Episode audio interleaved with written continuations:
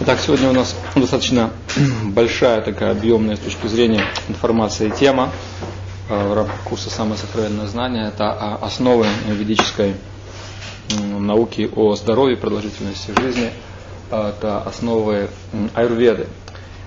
Поскольку аюрведа, как и все остальное ведическое джьотиш, васту является частью веды, то от смыслом веды является освобождение души, то а аюрведа это тоже наука не просто о здоровье, а наука о принципиальных законах здоровья, которые лежат в действительности э, в духовной плоскости бытия. Вот. И моя задача сегодня познакомить вас просто с основами, потому что это слишком большая серьезная наука. Вот сейчас есть достаточно много уже книг, есть хотя немного, но какое-то количество специалистов, людей, которые серьезно этим занимаются. Вот. То есть само по себе слово аюрведа состоит из двух частей. Аюр обозначает эм, продолжительность жизни или долгожительство, а веда это знание о долгожительстве. Вот. И задача аюрведа состоит в том, чтобы помочь человеку э, жить э, по принципам э, гуны благости и показать связь между тонкой, грубой материи, между тонкой материей и душой, между душой и Богом. То есть опять мы идем ко всем этим ведическим вещам. То есть невозможно в строгом смысле изучить ни астрологию, ни аюрведу, ни васту, если мы не принимаем самих метафизических основ этого. То есть многие люди пытаются чисто по материальному все эти вещи изучать. До какого-то уровня понимания не доходят, но потом наступает определенный ступор, они уже не имеют доступа. Вот, потому что э, у аюрведы духовный источник. То есть аюрведа была дана человечеству божественным воплощением, которое звали Дханвантари. Вот, и э, это было много, так сказать, тысячелетий назад. Вот, и э, если мы не принимаем саму личность Дханвантари, божественное происхождение, то фактически аюрведу можем изучить только лишь в какой-то ограниченной степени, не более того. Э, итак, э, первый афоризм аюрведы – а, звучит так. А, Шарираб Гога Мандира. Тело есть храм болезней. Это начало. То есть э, физическое тело само по себе, каким бы оно ни было здоровым, уже потенциально несет в себе очень много опасностей для нас. Потому что само по себе физическое тело, его наличие уже говорит о болезненном состоянии души. А, как вот, если мы видим человека в одежде заключенного, это обозначает, человек прострафился где-то. Вот точно так же, если мы видим воплощенную душу, это обозначает, что она уже немножко отклонилась от своих духовных стандартов, от духовной природы. Вот поэтому даже самое здоровое тело а, потенциально а, несет в себе определенные болезни. Тем не менее, пока мы находимся в теле, нужно знать, как им оптимально пользоваться. И аюрведа как раз об этом. То есть, как извлечь максимальную выгоду из невыгодной сделки. То есть когда-то мы заключили сделку с материальной природой, отвернулись от Бога, вляпались в эту материальную природу, обросли этим материальным телом, это невыгодная сделка. Теперь из нее нужно извлечь максимальную выгоду. Как это, вот эту свою обусловленность, это физическое тело использовать наилучшим образом. Э, итак, а, аюрведа – это а, самая древняя на Земле система оздоровления. Остальные традиции, уже такие как вот среднеазиатская традиция, Авиценна или китайская, греческая и так далее, они уже вышли э, позже из э, аюрведы. Вот, например, мы привыкли думать, что китайская медицина эксклюзивна в том плане, что только она обладает знанием этих энергетических каналах, меридианах. Это не так. Вот. На самом деле китайская медицина знает лишь очень ограниченное количество этих каналов, их называют а, стхула-нади, то есть это каналы в, тонком, в физическом теле. Вот. А в аюрведе говорится о а, сукшманате, о тонких каналах, которые выходят в тонком теле. Это еще значительно более тонкие вещи. То есть это, так сказать, прародительница всех а, вот этих вот медицинских а, наук. На Западе аюрведа стала известна относительно недавно, где-то 30-40 лет назад. И сразу же к ней возник очень большой интерес. Возникает вопрос, почему? То есть вроде бы развивается современная наука, технология, медицина, она такая развитая фармацевтика на Западе, всякие разные тут, тут э, лазерная там какая-то хирургия, чего только нет. То есть э, чего, собственно говоря, не хватает современному человеку, э, если есть вот такой развитый арсенал современных средств.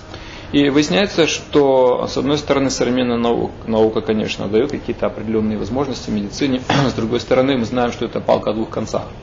Вот, то есть э, не секрет для людей, что есть такая формула одно лечим, другое калечим. То есть это все упирается в поверхностные представления о том, что такое человек. То есть на Западе человек оценит в основном ну, как физическое тело, ну в лучшем случае как психику. То есть в принципе на Западе известна эта психосоматическая концепция болезни, что грубое влияет на тонкое, тонкое влияет на грубое. Но вот э, духовного измерения человека на Западе, конечно же, э, не хватает.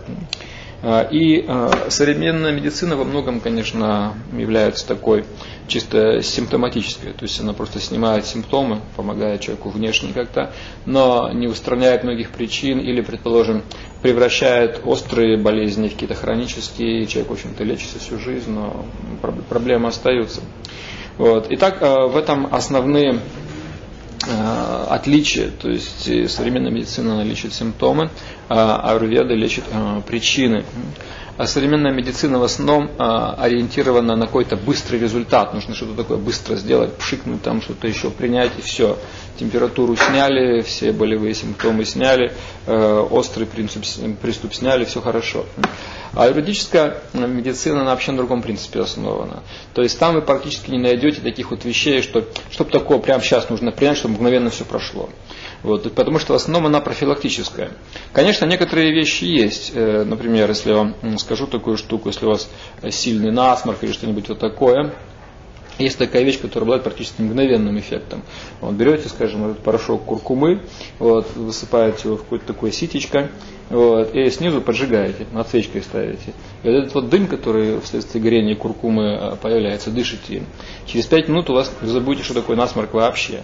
Конечно, вам придется подышать этой гадостью, это такая вещь не для слабонервных, вот, но она а, выбивает полностью все, ничего не остается.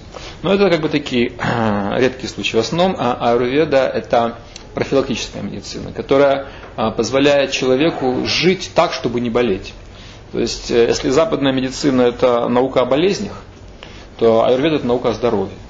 Согласитесь, что болезни и здоровье это разные вещи.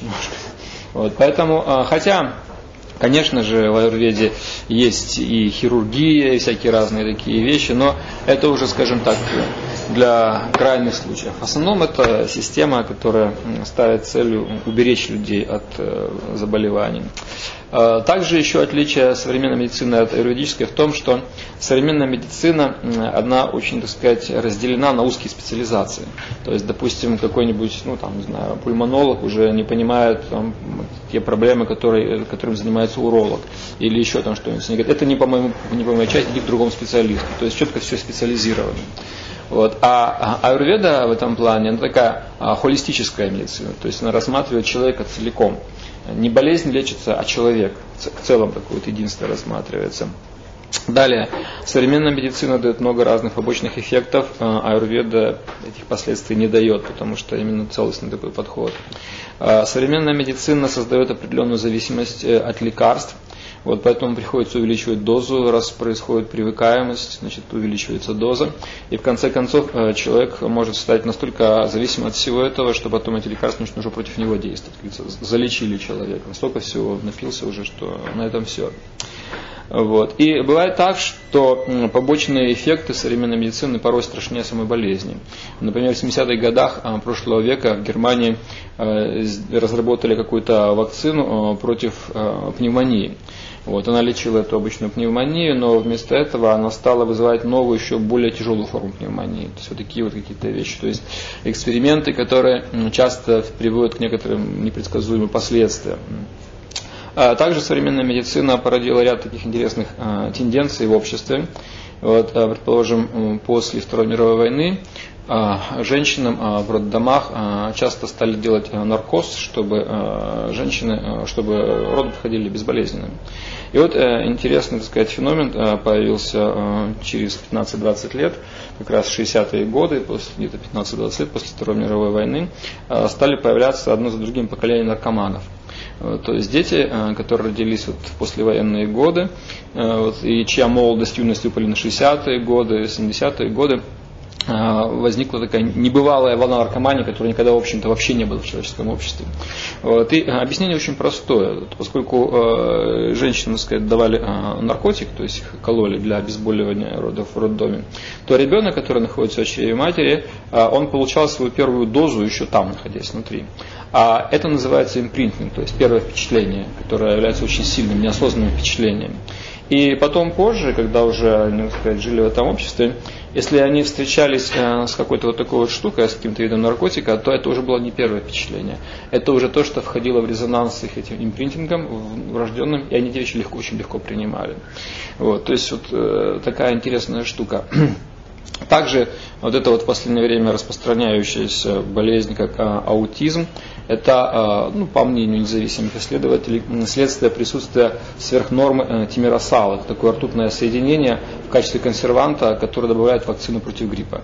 Людей прививают против гриппа, вот, а результат таков, что, скажем, у, потом начинает развиваться аутизм. Вот, то есть одно лечим, а, другое калечим. Вот. Этот аутизм как раз стал проявляться где-то 60 лет назад, когда стали добавлять вот этот вот антимиросал эти антигриппозные вакцины. То есть определенная тоже э, связь э, между этими событиями есть. Вот в современной медицине, конечно, очень много химии. Аюрведа пользуется в основном э, естественными всеми материалами.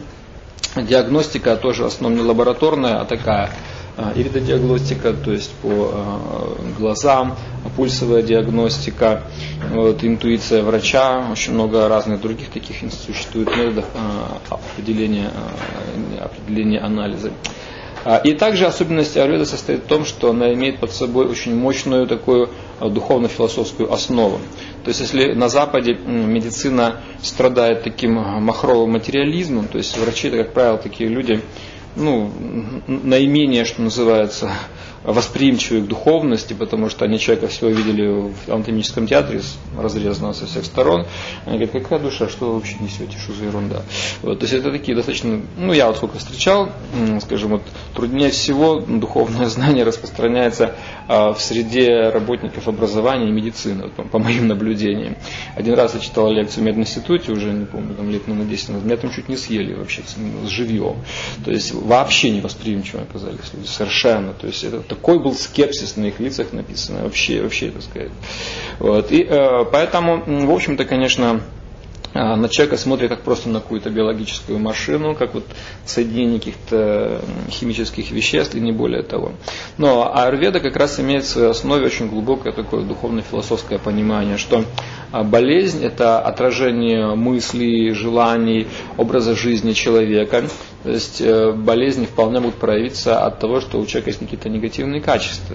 Он как-то себя ведет, говорит что-то, какие-то мысли у него. Это тоже на самом деле то, что э, рождает э, в нас определенные негативные, даже химические соединения. То есть, допустим, если разобраться, откуда, допустим, у змей яд вообще, где они его взяли – то есть, э, вроде бы нет этого никакого яда, но откуда-то он у них есть, говорит, вырабатываются. То есть мы знаем, что э, кровь и молоко вырабатывают, у женщин дают молоко, и эта же кровь, она может дать яд. Вот, то есть э, веды объясняют, что на самом деле, когда э, мать любит ребенка, то э, вследствие этого э, ее кровь вырабатывает молоко. молоко. Вот. А чувство, наоборот, ненависти по отношению к кому-то, это то, что является такой алхимической составляющей, э, уже вырабатывающей яд. Вот. И согласно ведам, допустим, змеи это такие э, злобные, очень ненавидящие других существа. И вследствие этой вот злобы, которая находится в их сознании, у них вырабатывается этот самый яд. То есть, э, в действительности, все вот эти вот негативные какие-то э, химические соединения, э, которые могут породить определенные болезни и прочие вещи, это как раз то, что э, происходит, э, эти все реакции происходят на более грубом уровне вследствие того, что реакции происходят в других сферах, более высоких, в сфере сознания, эмоций. И потом это все уже запускает другие, более грубые механизмы. Вот, то есть говорят же, что человек такой, как, прямо какой-то, слова у него такие ядовитые. Вот. То есть вот эта вот ненависть, злоба, она э, прямо выражается в определенном, кстати, в определенном каком-то э, состоянии, в словах, в интонации, в отношении. Вот. Э, итак, здесь совсем э, другое понимание. То есть врач может сказать человеку, ну, допустим, что тебя надо лечить не таблетками, тебе нужно просто поменять свое мышление, ты должен отказаться или, скажем, там, избавиться от жадности, от гнева, от чего-то еще, от таких вот вещей, от гнева, от зависти. Вот. Итак, э, существует связь между душой, между тонким телом, физическим телом. Вот, потому что все эти три стихии обитания, в которых мы живем, они пронизаны едиными э, законами э, гармонии. Вот, и когда мы нарушаем эти законы гармонии, возникает болезнь. То есть болезнь это показатель того, что мы неправильно живем на каком-то уровне, на уровне тонком, на уровне физическом, какие-то эмоции неправильные, мысли или, или питание, что-то еще.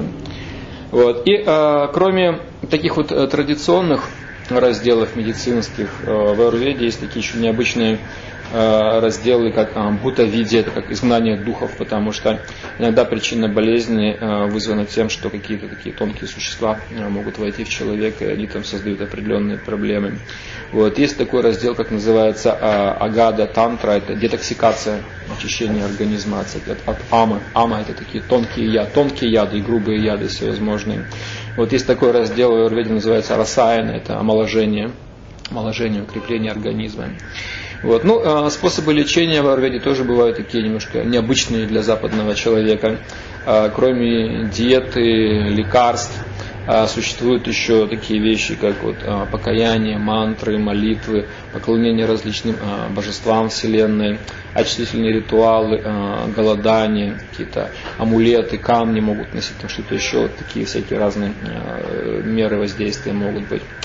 То есть это говорит о том, что э, у болезни, кроме э, внешних причин, таких как, допустим, ну, просто простуда, что-то еще, э, замерзший какой-то вирус, есть еще и внутренние, которые ослабляют тонкое тело человека, потом слабеет уже физическое тело. А когда физическое тело ослабело, тогда вирус очень легко доливает. То есть начинается ослабление на тонком уровне, потом оно переходит на грубый уровень. И потенциально у нас есть очень много болезней. Но если иммунитет силен, они нас не берут.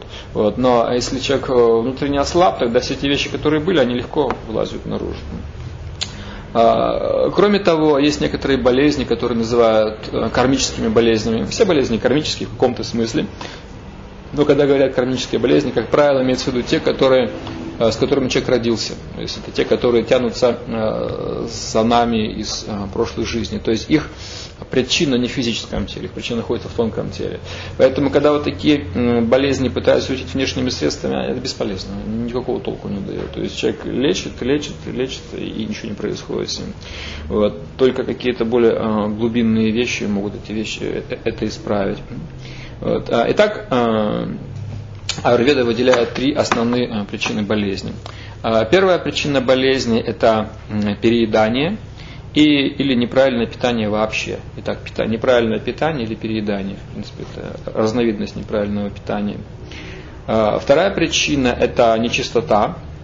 Нечистота, отсутствие гигиены. И сама эта нечистота, она может уже привлечь, допустим, и инфекцию раз, каких-то духов два. То есть есть еще вторичные причины, но они а, уже включаются тогда, когда эти первичные дают им ход. То есть, допустим, раз это отсутствие гигиены, нечистота, она с другой стороны может привлечь вирусы уже и вот этих вот разных тонких сущностей э, негативных. И э, третья причина это э, беспокойство ума. Беспокойство ума. То есть расстроенное э, тонкое тело. Это может э, происходить из-за каких-то греховных действий прошлого, что уже у человека создает такое неустойчивое тонкое тело, плюс плохое общение, плюс неправильный образ жизни. И все это э, создает такое вот э, расстроенное тонкое тело, беспокойство ума, и это уже вызывает различные реакции другого рода. Вот. И бактерии легко одолевают человека тогда, когда он ослаблен из этих трех причин переедание. Когда у него переедание, как правило, у него не происходит полного переварения, переваривания пищи, несварения. Вот, значит, уже в теле откладываются эти все токсины. Вот, и эти вот места э, сбора токсинов, они могут быть такими очагами, на самом деле, где уже вот эти все бактерии находят э, свое прибежище. Вот. Также вот эта вот психосоматическая концепция здоровья, она известна на Западе, но в ведах она, скажем так, более детально разработана. Вот. То есть э, она основана на понимании связи между тонким телом и физическим телом. То есть ну, мы видим, наблюдаем, что, допустим, какой-то стресс или какая-то такая ситуация, эмоциональное потрясение может вызвать у человека инфаркт, да, вот какую-то новость он получил, и у него сердце схватило, или инсульт, что-то еще такое. То есть э, он получил информацию в тонкое тело, а реакция появилась уже на физическом теле. Или наоборот, допустим, при гепатите э, Б, поражение в печени, да, физическом уровне, наоборот вызывает депрессию, то есть это состояние тонкого тела. То есть и туда, и сюда связь существует. С тонкого на физический план, с физического плана на тонкий план. То есть связь туда-сюда работает. Вот. И, э, например, когда человек очень такой циничный, грубый, э, какой-то умственно неудовлетворенный сам по себе, вот, то вот эта вот неудовлетворенность, это постоянно вот, ментальные какие-то проблемы, которые у человека в голове крутятся, это э, тоже э, дают такую вот психосоматическую связь, и с течением времени эта неудовлетворенность внутренняя, она уже э, переходит как раз в более грубые такие вот яды, токсины, и потом уже начинает болезнь проявляться на определенном физическом уровне. Вот. Богохульство, на самом деле, тоже такие вот какие-то вещи негативные сами по себе. Это то, что ослабляет психику, ослабляет тело. О тонких причинах разных болезней я в конце расскажу, если у нас э, время останется. Вот. Итак, аюрведа придает очень большое значение э, духовности человека, потому что духовность это есть э, фундамент, фундамент бытия. То есть без, без души тело не может жить. Вот так, предположим, это э, Пизанская башня, она стоит наклоненная, потому что у нее проблема с фундаментом. То есть там неправильно был сложен фундамент, поэтому она падает. Вот точно так же э, все отклонения на уровне физического здоровья, тонкого тела, они связаны с тем, что у человека, как правило, в фундаменте жизни какие-то существуют определенные э, сложности. Вот. А, и Аюрведа утверждает, что здоровое тело, здоровые мысли, духовный настрой, доброжелательные слова, духовные практики – это то, что очищает ум и э, человека, а также это очищает и окружающую среду. Потому что человек а, может стать тоже таким, знаете, не просто здоровым сам по себе, он может стать генератором здоровья. То есть он уже может стать э, личностью, из которой эти вот позитивные флюиды исходят и позитивно влияют на окружающую среду. Вот, то есть, в принципе, если атмосфера, в которой живет человек, наполнена, так сказать, чистотой и духовностью, то там не могут начать, э, как скажем, а, размножаться эти вот негативные существа, даже вот на уровне бактерий, вирусов просто не смогут этого сделать. Вот, то есть даже для их распространения э, нужна вот эта вот э, грязная среда, грязная среда. А если среда чистая, то происходит как бы такая дезинфекция э, пространства и воздуха на более тонком уровне. То есть вроде бы кажется такой же воздух с точки зрения э, там, всех этих химических элементов, э, кислород, водород, не знаю, что там, углерод, вот, а углекислота, но существует, скажем так, еще другая, более тонкая э, часть этого пространства. Если вот на этом уровне, духовном уровне пространства чисто, то вся эта зараза, она там практически не имеет возможности размножаться. А, итак, для этих всех негативных существ мы можем создать питательную среду своими негативными мыслями и наоборот устранить ее, если у нас позитивный какой-то настрой. Вот. И э, аюрведа через правильное отношение ко всем трем телам, физическому, тонкому и духовному, фактически усиливает э, иммунитет. А современная медицина, наоборот, пичкая человека таблетками, делая его зависимым от внешних всех вещей, но наоборот иммунитет ослабляет. То есть это попытка вакцинация и прочие вещи, это все попытки, э, скажем так, э, имитировать или дублировать, дублировать точнее иммунную систему. То есть в человеке в принципе все есть, большой потенциал есть. Вот, но мы не верим, что в мире все совершенно, мы не верим, что все есть, и поэтому мы говорим, что мы это все усовершенствуем. Вот. Ну и вследствие этого совершенствования каждое новое поколение детей все становится более слабым и слабым. Вот, все больше одни болезни уходят, другие появляются. То есть, несмотря на прогресс медицины и техники, болезней меньше не становится, мы это видим. Вот, просто одни меняются на другие, там всякие разные мутации происходят и так далее. Итак, а, если человек, э, в принципе, живет верно на всех уровнях, на духовном, на тонком, на физическом, то, в общем-то, ему никакая медицина не нужна. В этом состоит вся аюрведа. Вот если он правильно питается, имеет нормальные отношения, нормальное эмоциональное состояние, то ему, в общем-то, ничего не нужно. Вот. Но если человек э, не имеет этих вот правильных, правильного подхода к жизни, правильного питания, правильного настроения, то никакая медицина ему не поможет. Он будет, он так, будет помогать ему чисто симптоматически, время от времени, облегчать какие-то страдания его будет, но корни всех этих проблем, они будут э, глубоко э, оставаться. А теперь мы поговорим о основных э, понятиях аюрведы. Вот это доши, конституция тела, и дхату, ткани тела.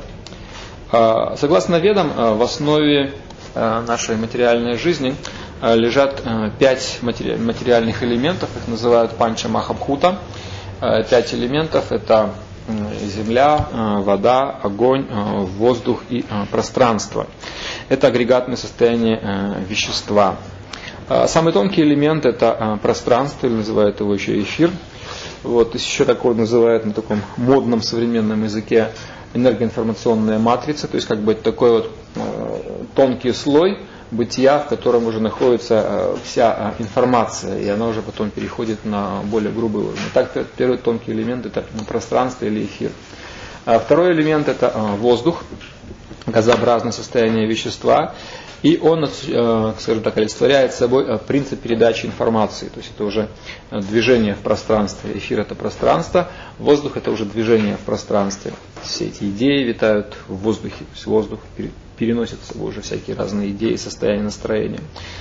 Третий элемент – это элемент огня, так называемая вот, э, тепловая энергия, э, вот, или плазменное состояние вещества. И огонь – это принцип трансформации, потому что огонь превращает одно в другое.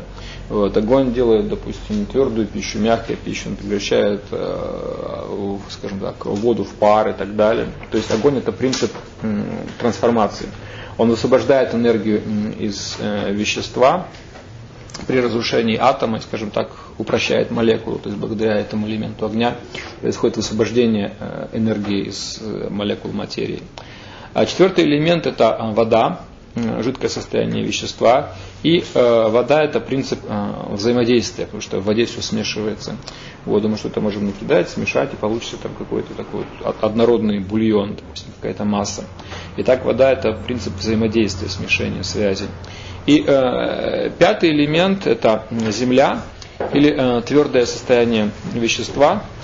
И это как раз элемент, который э, упаковывает э, энергию в вещество.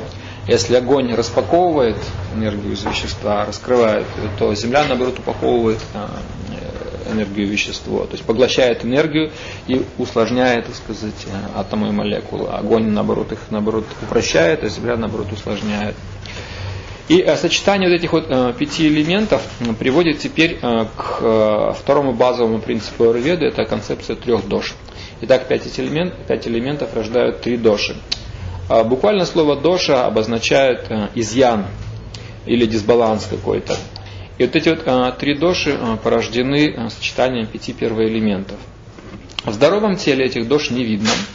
Вот точно так же, как на экране нормально ведущего телевизора, мы не видим доминанты какого-то цвета. Если телевизор идет неправильно, лица будут зелеными, красными там, или еще какие-нибудь. Точно так же э, дождь не видно, но э, когда человек болен, то сразу же начинается доминанта этой доши. Человек бросает в холод, допустим. Вот это обозначает, что доминирует пита, вернее, вата доши. Или его бросает в жар, или из него там сопли текут. Сейчас мы все это более подробно будем разбирать. Итак, э, доши проявляет себя как правило, тогда, когда человек заболевает. Когда человек здоров, все три доши, они более-менее уравновешены. Итак, теперь посмотрим, э, как эти пять базовых элементов э, порождают три доши. Э, воздух и эфир вместе соединяются, воздух плюс эфир рождают вата дошу. То есть вата доша это элемент такой вот, воздушный, то есть воздух и эфир.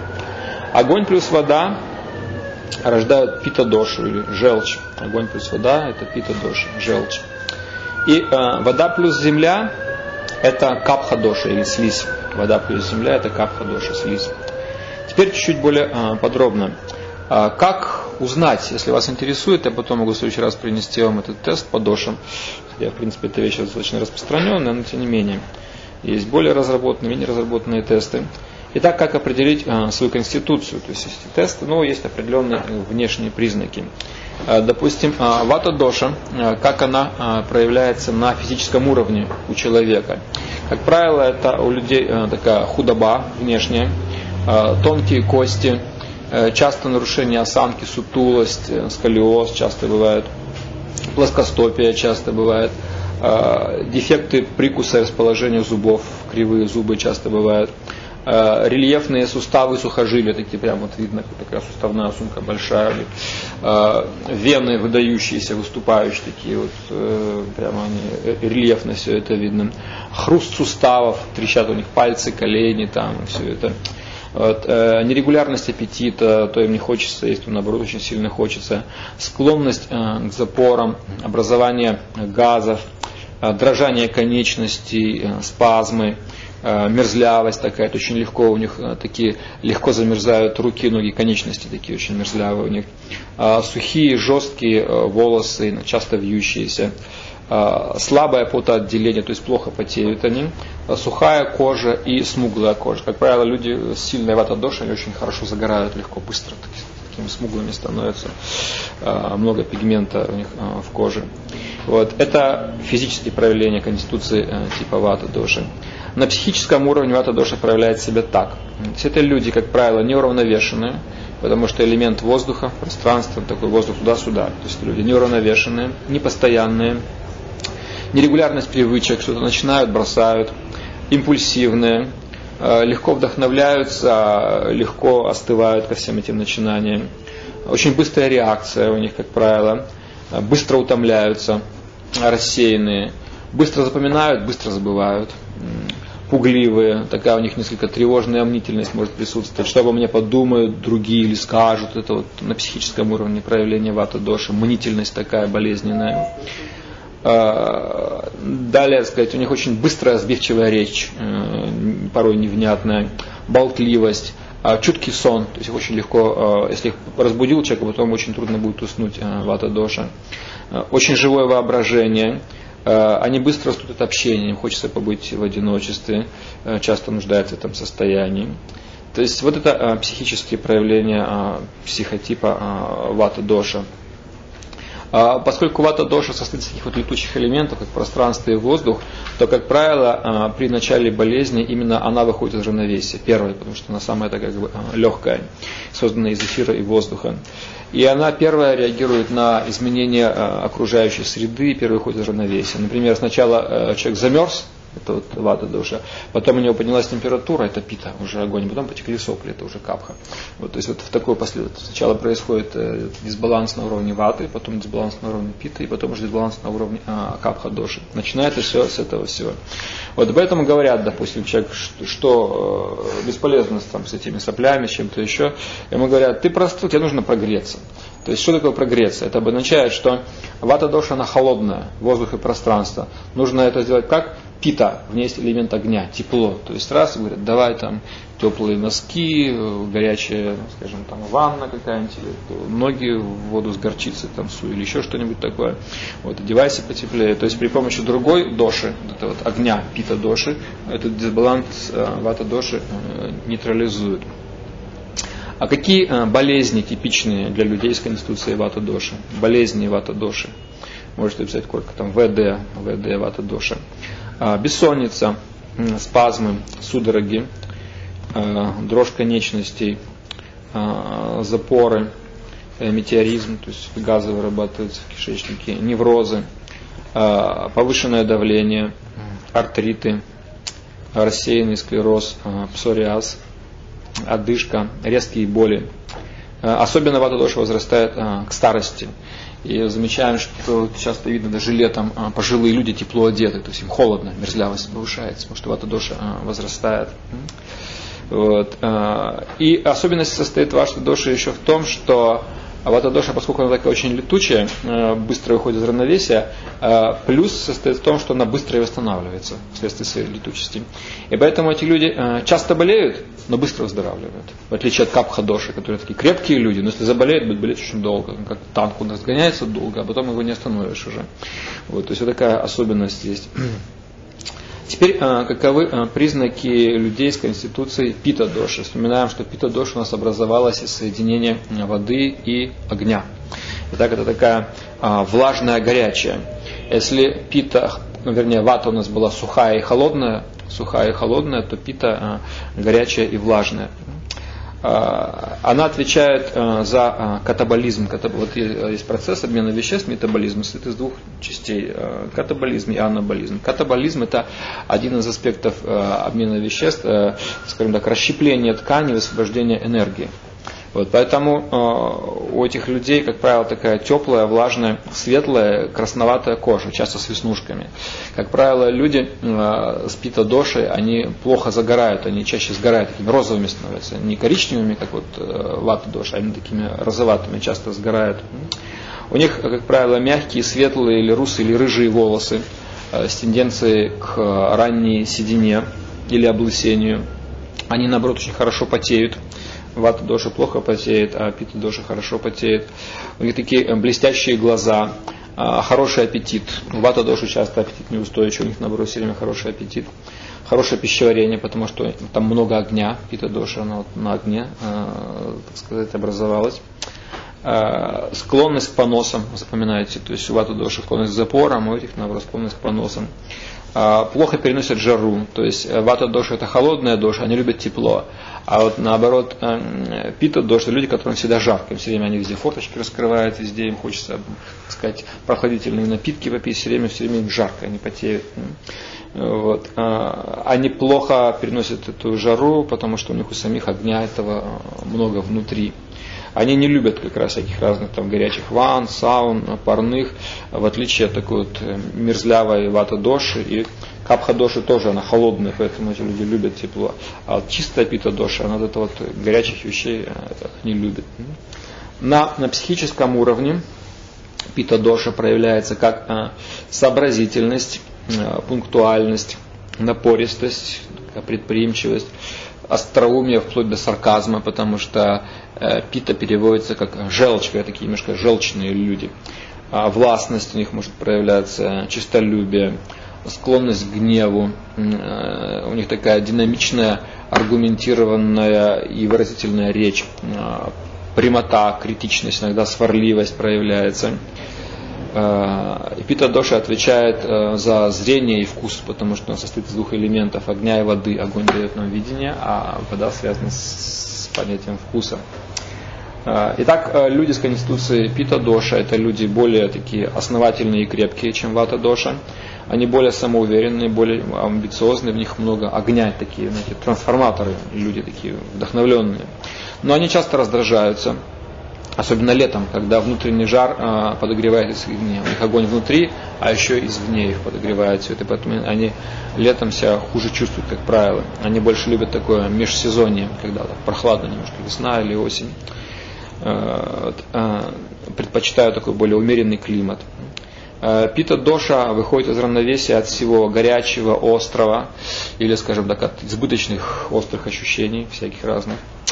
Какие э, типичные болезни пита-доши, э, когда этот доша выходит из равновесия? Это язвы, э, геморрой, болезни крови, изжога, болезни печени, гастрит, нарушение кожной пигментации, раздражительность, которая может в тиранию переходить, нетерпимость ко мнению других, вот сказал, значит будет так, и никаких гвоздей. То есть, если у человека какие-то конфликты дома, на работе постоянные, это означает пита доша, вышла из равновесия. То есть, ее нужно, человек говорит, тебе нужно остыть, охладиться, потому что он слишком горячим таким становится. То есть э, нейтрализовать ее можно именно этой ваты доши. Проветриться нужно необходимо. Спать с открытой форточкой, пить холодные напитки, избегать всего острова, всего того, что перевозбуждает, это то, что постепенно успокаивает пита доши. Теперь э, третья э, капха доша. Она у нас образовалась из соединения элементов э, земли и воды. И она отвечает за стабильность. То есть, если смешать воду с землей, что получится? Слизь, грязь такая, да? То есть, капха это слизь, флегма. Вот, а, то есть как бы такой немножко флегматичный темперамент и э, тело тоже такое вот, наполненное слизью. А, итак, а, это, как правило, люди очень стабильные, такие у них развита, развитая мускулатура, а, организм очень устойчивый, как правило, хороший иммунитет – вот. А, и э, капха-доша это то, что контролирует э, анаболизм. Анаболизм это упаковка энергии в вещество. Если капха-доша расщепляет благодаря огню, высвобождает энергию, поэтому люди такие очень активные, хочется двигаться, у них много энергии высвобождается, то капха-доша, наоборот, люди такие немножко пассивные, им трудно, их нужно подталкивать, потому что сам принцип капхи – это упаковка энергии в вещество, то есть, наоборот, у них рост тканей, вот, и за счет этого они становятся такими, как правило, тучными, такими солидными. Вот, и энергия, у них очень много энергии, но она такая, как правило, в инертном состоянии нужно долго раскачивать их, вот, чтобы они начали действовать. Это их главная проблема, такой гиподинамизм, что они, гиподинамия, что они такие труд, трудные на подъем. Итак, э, как э, капха-доша проявляет себя на физическом уровне? Развитая мускулатура, э, склонность к полноте, гладкая, влажная, прохладная кожа, заметьте. Вот. Пита доша горячие люди, а вата и капха это, это а, холодные. Но вата сухая, холодная, а капха влажная, холодная. В этом разница. А, как правило, у них такие а, густые жирные волосы, а, кожа тоже не очень хорошо загорает, большие выпуклые такие влажные глаза, а, хорошие плотные зубы, а, широкая грудная а, клетка, а, преобладание жира, а, это жировой субстанции, глубокий такой мелодичный голос, медленное пищеварение и продолжительный глубокий сон. То есть, как правило, люди с вата доши, они могут спать меньше, а люди с капха доши, им нужно спать больше, потому что такая у них конституция. А на психическом плане, как проявляется капха доша? Это люди спокойные, такие умиротворенные, благодушные, терпимые, склонные к накопительству, что-нибудь им дали там почитать, будут вам сто лет отдавать обратно, потому что у них принцип это на себя брать, отдавать они не любят. Их принцип это а, упаковка, накопление. Вот. Эм, итак, консерватизм это тоже принцип капхи доши. Медленное усвоение новой информации, это нужно три раза повторить, чтобы не... Вот. Но зато хорошая память. Три раза им скажешь, но зато надолго запомнят. Вата запомнила, экзамен сдала и забыла. Вот. А капха, если запомнила, то на всю жизнь запомнила. А неторопливость, сдержанность речи. Вата такая др др др др др, др болтливая, а капха наоборот, они такие вот медленно, с расстановкой говорят. Прагматизм, э, нелюбовь к переменам, э, излишняя экономность, сентиментальность, не любят ничем рисковать, немножко такие ленивые, неповоротливые, упорные, основательные э, в суждениях. Это показатели капха-доши на психическом плане. Итак, э, капха-доша медленная, холодная, влажная, тяжелая, любит все мягкое. Мягкие ткани, мягкую постель, мягкую музыку, мягкую речь, мягкие отношения. Э, не очень обидчивая. Вата-доша обидится и замкнется в себе. Пита-доша обидится и отомстит, а капха-доша и не заметит. То есть совсем другая реакция на эти все вещи. Э, типичные болезни для капха-доши.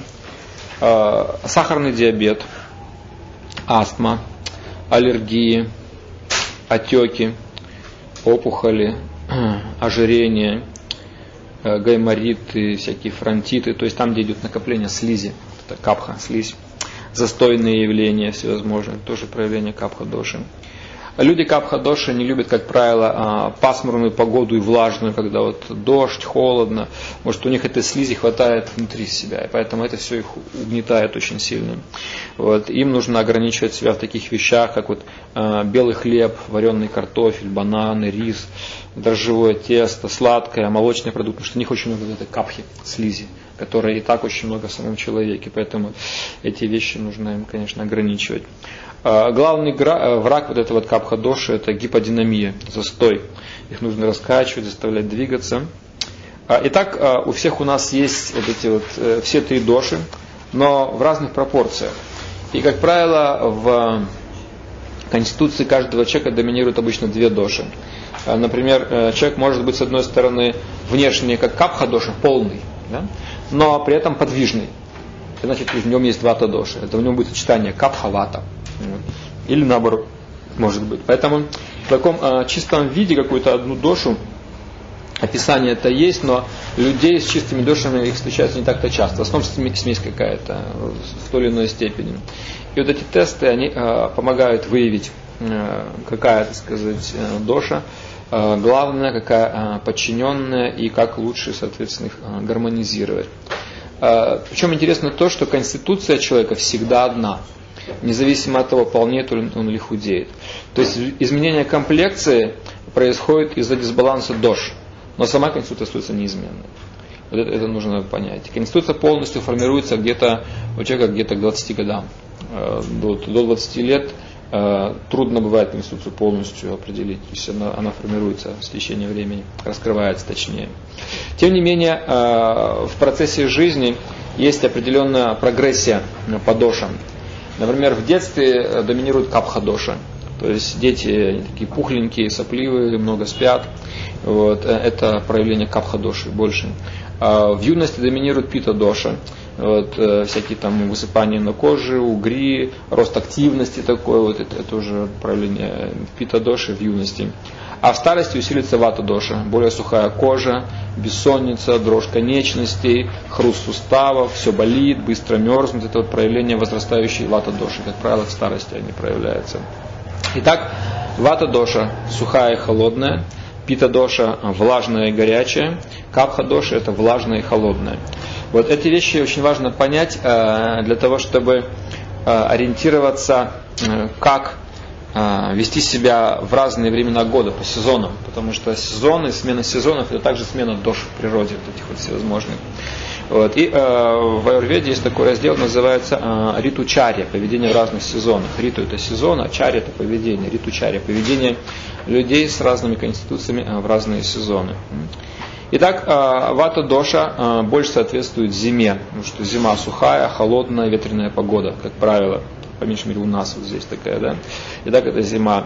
Пита доша больше соответствует жаркому лету, потому что это влажное и горячее, юг. А капха доша это влажная, холодная погода, это межсезонье или такой климат, как вот у нас, допустим, влажный, пасмурный, как в Приморье или в Санкт-Петербурге где-нибудь. Вот это такая погода а, капха-доши, когда много а, влажности, слизи, пасмурность, пасмурная погода. И э, интересно то, что э, мы э, инстинктивно знаем, как одеваться по сезону. Допустим, стало холоднее, мы тепло одеваемся, летом раздеваемся. Но в вопросах питания люди практически э, не понимают, как нужно варьировать свое питание в соответствии с Конституцией по сезонам, потому что э, меняются вот эти вот доши в природе, вот, и, соответственно, нужно как-то подстраиваться под эти все вещи. Итак, э, теперь мы коротко рассмотрим эти вещи. Вот, то есть общее правило таково, что нужно усиливать э, ту дошу, которая в данный сезон не хватает, допустим, не хватает какого-то тепла, огня, значит, его нужно усиливать, или и противодействовать той доше, которая сейчас в избытке.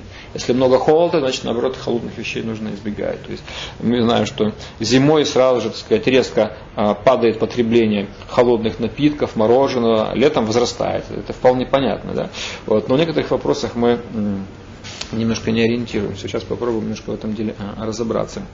Итак, рассмотрим каждую дошу по сезону. Поскольку вата доша, люди э, с конституцией вата, а, это доша холодная, э, ветреная, сухая, то, а, как правило, холодной, сухой, э, ветреной зимой она обостряется. То есть у людей, у которых доминирует конституция вата, у них начинает к осени, к зиме сохнуть кожа, начинают чесаться, там какие-то такие вот вещи неприятные, вот они легко простывают и так далее. И э, эту угнетенную, э, сказать, э, вату дошу нужно каким-то образом, вернее, она будет не, не угнетенная, а она вышедшая из равновесия, ее слишком много. У человека она внутри есть, эта вата доша, холодная. И вот теперь наступил сезон, ветреный, холодный, сухой. То есть она извне начинает на нас действовать. Вот поэтому э, людям Э, у которых вот эта вот вата доша, в сезон вата доши, зимой, допустим, да, им нужно э, есть что-то горячее, острое, э, тяжелое, жирное, то есть вот такие вещи зимой рекомендуются.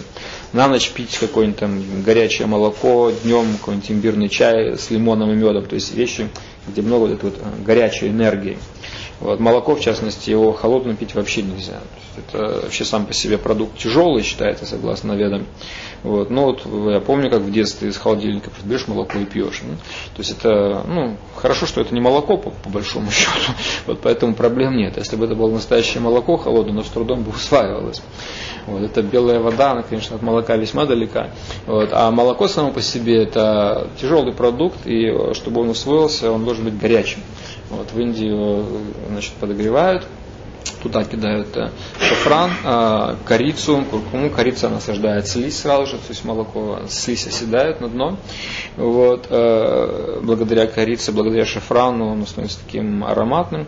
Куркума может добавляться или мед, и его обогащают кислородом. Интересно, там в Индии там, как фокусники они такими стоят, где такие у них боди, они одну из другой наливают быстро переливает молоко, оно обогащается кислородом, такой пенистое становится, как коктейль такой молочный. Вот, в таком виде его э, пьют.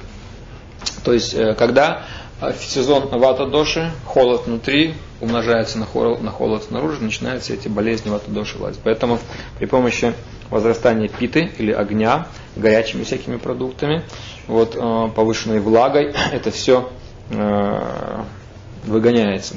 То есть в этот сезон людям вата дош нужно много пить, много пить э, теплого всего, теплого всяких разных вещей. Вот. И э, избегать, наоборот, таких вещей в сезон вата доши, как какое-нибудь там э, сухое печенье, сухофрукт, то есть все сухое. Э, орехи, сухофрукты, сухое печенье, газированные напитки, именно газированные. Уже там газ, это воздух, это элемент ваты опять.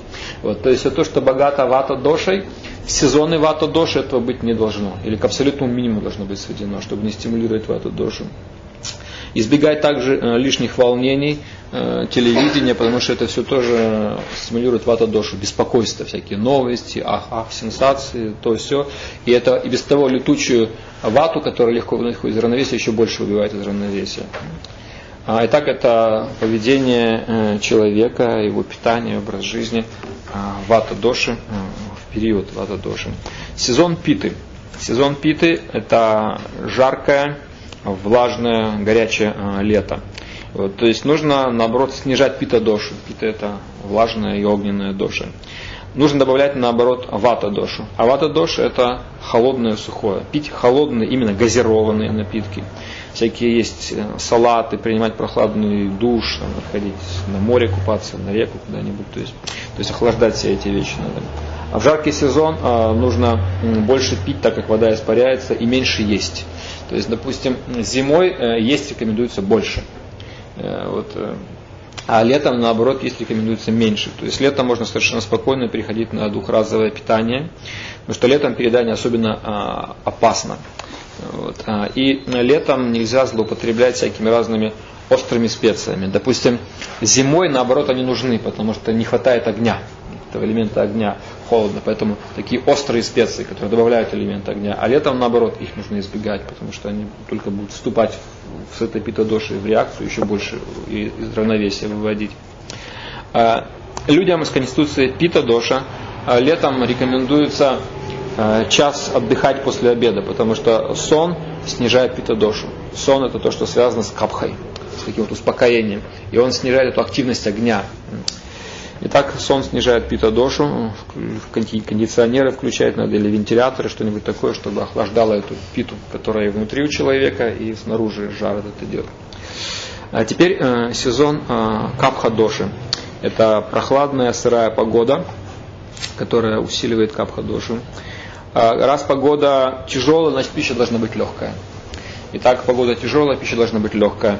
Но э, острая и горячая, и желательно э, сухая также, потому что вода доша сама по себе влажная, значит ее нужно с сухостью э, какой-то э, нейтрализовать. Как раз тогда пойдут всякие разные сухарики, сухофрукты, печенье, всякие такие сухие вещи. В это время нужно избегать сладкого, потому что в сладких вещах вообще очень много именно капха доши. Рекомендуется горячее питье, вот, э, в Индии в этом плане они молодцы. Вот у них э, имбирный чай с лимоном.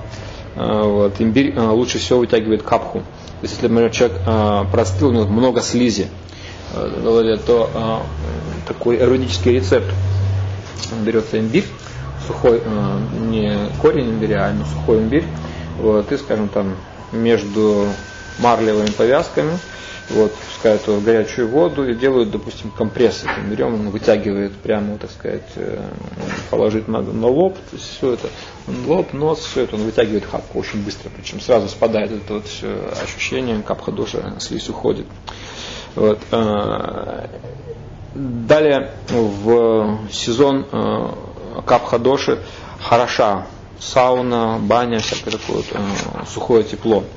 Сауна лучше даже, чем парная. Э, в сырую э, холодную погоду людям с капхадошей э, сказать, лучше всего не выходить особенно на улицу, вот, потому что и так много сырости у них внутри, еще снаружи. Вот, лучше находиться дома в тепле сухости, слушать легкую музыку и пить горячий чай. Тогда их капхадоши будет нейтрализована. Итак, общие выводы по сезонам. То есть того, что у нас в избытке в достатке не стоит этих вещей добавлять в пищу тогда, когда сама погода, сам сезон это все усиливает. То есть нужно добавлять то, а, что нейтрализует доминирующую сейчас в этот сезон дошу. Вот, то есть восстанавливает то, чего не хватает, а то, что в избытке, наоборот, тормозить противоположным. Холод теплом, тепло холодом воздействует. Итак, если у человека конституция вата доша, то избегать сухого, холодного, излишнего перенапряжения, переохлаждения, э, потому что иначе вата доша очень легко выйдет из равновесия и будут болезни вата доши. Вот если у человека пита доша, если человек еще перегревается, ест слишком острое, не контролирует эмоции, тогда пита доша выходит из равновесия и приходят болезни пита доши, всякие там высыпания и прочие проблемы. Раздражительность. Если у человека капха доша, если человек еще при этом увлекается сладким, мучным, ведет малоподвижный образ жизни, значит его капха вообще вылетит из равновесия и будут болезни капха доши. Вот поэтому нужно знать свою конституцию и, а, соответственно, а, знать, как усиливать или ослаблять ту или иную дошу по сезону, по необходимости.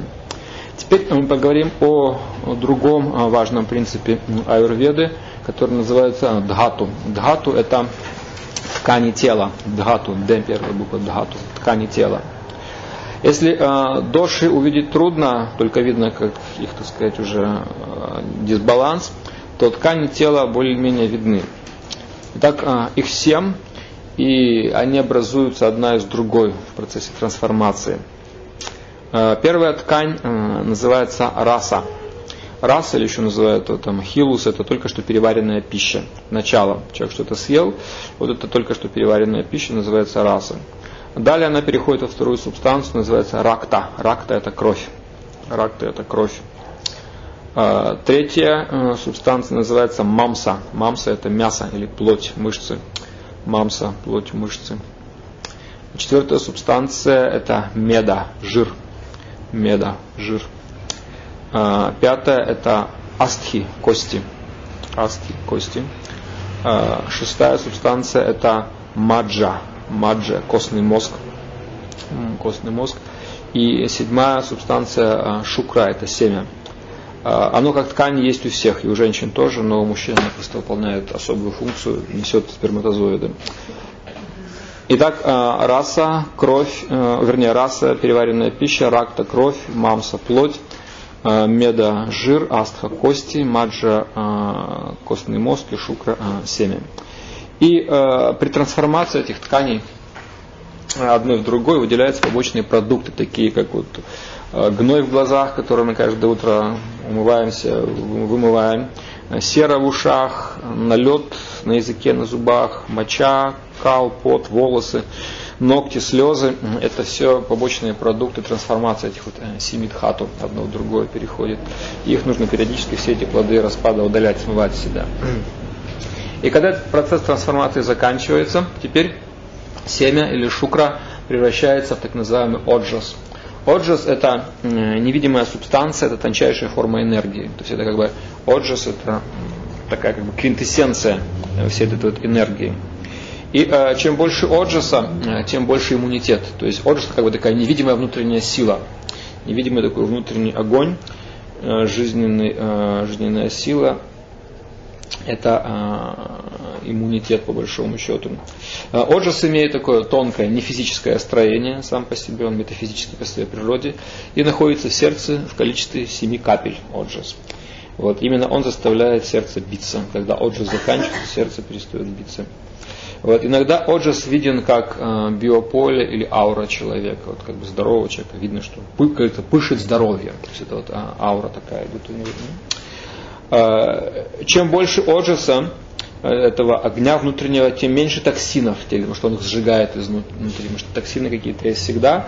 Если есть оджас, то он сжигает все это изнутри. Э, например, вот китайская культура даосов, они в своих практиках пытаются увеличить оджас, продлить жизнь. В Индии йоги это делают при помощи пранаямы, замедляя дыхание, усиливают оджас, этот внутренний огонь. Теперь несколько, так сказать, э, рекомендаций по увеличению отжиса.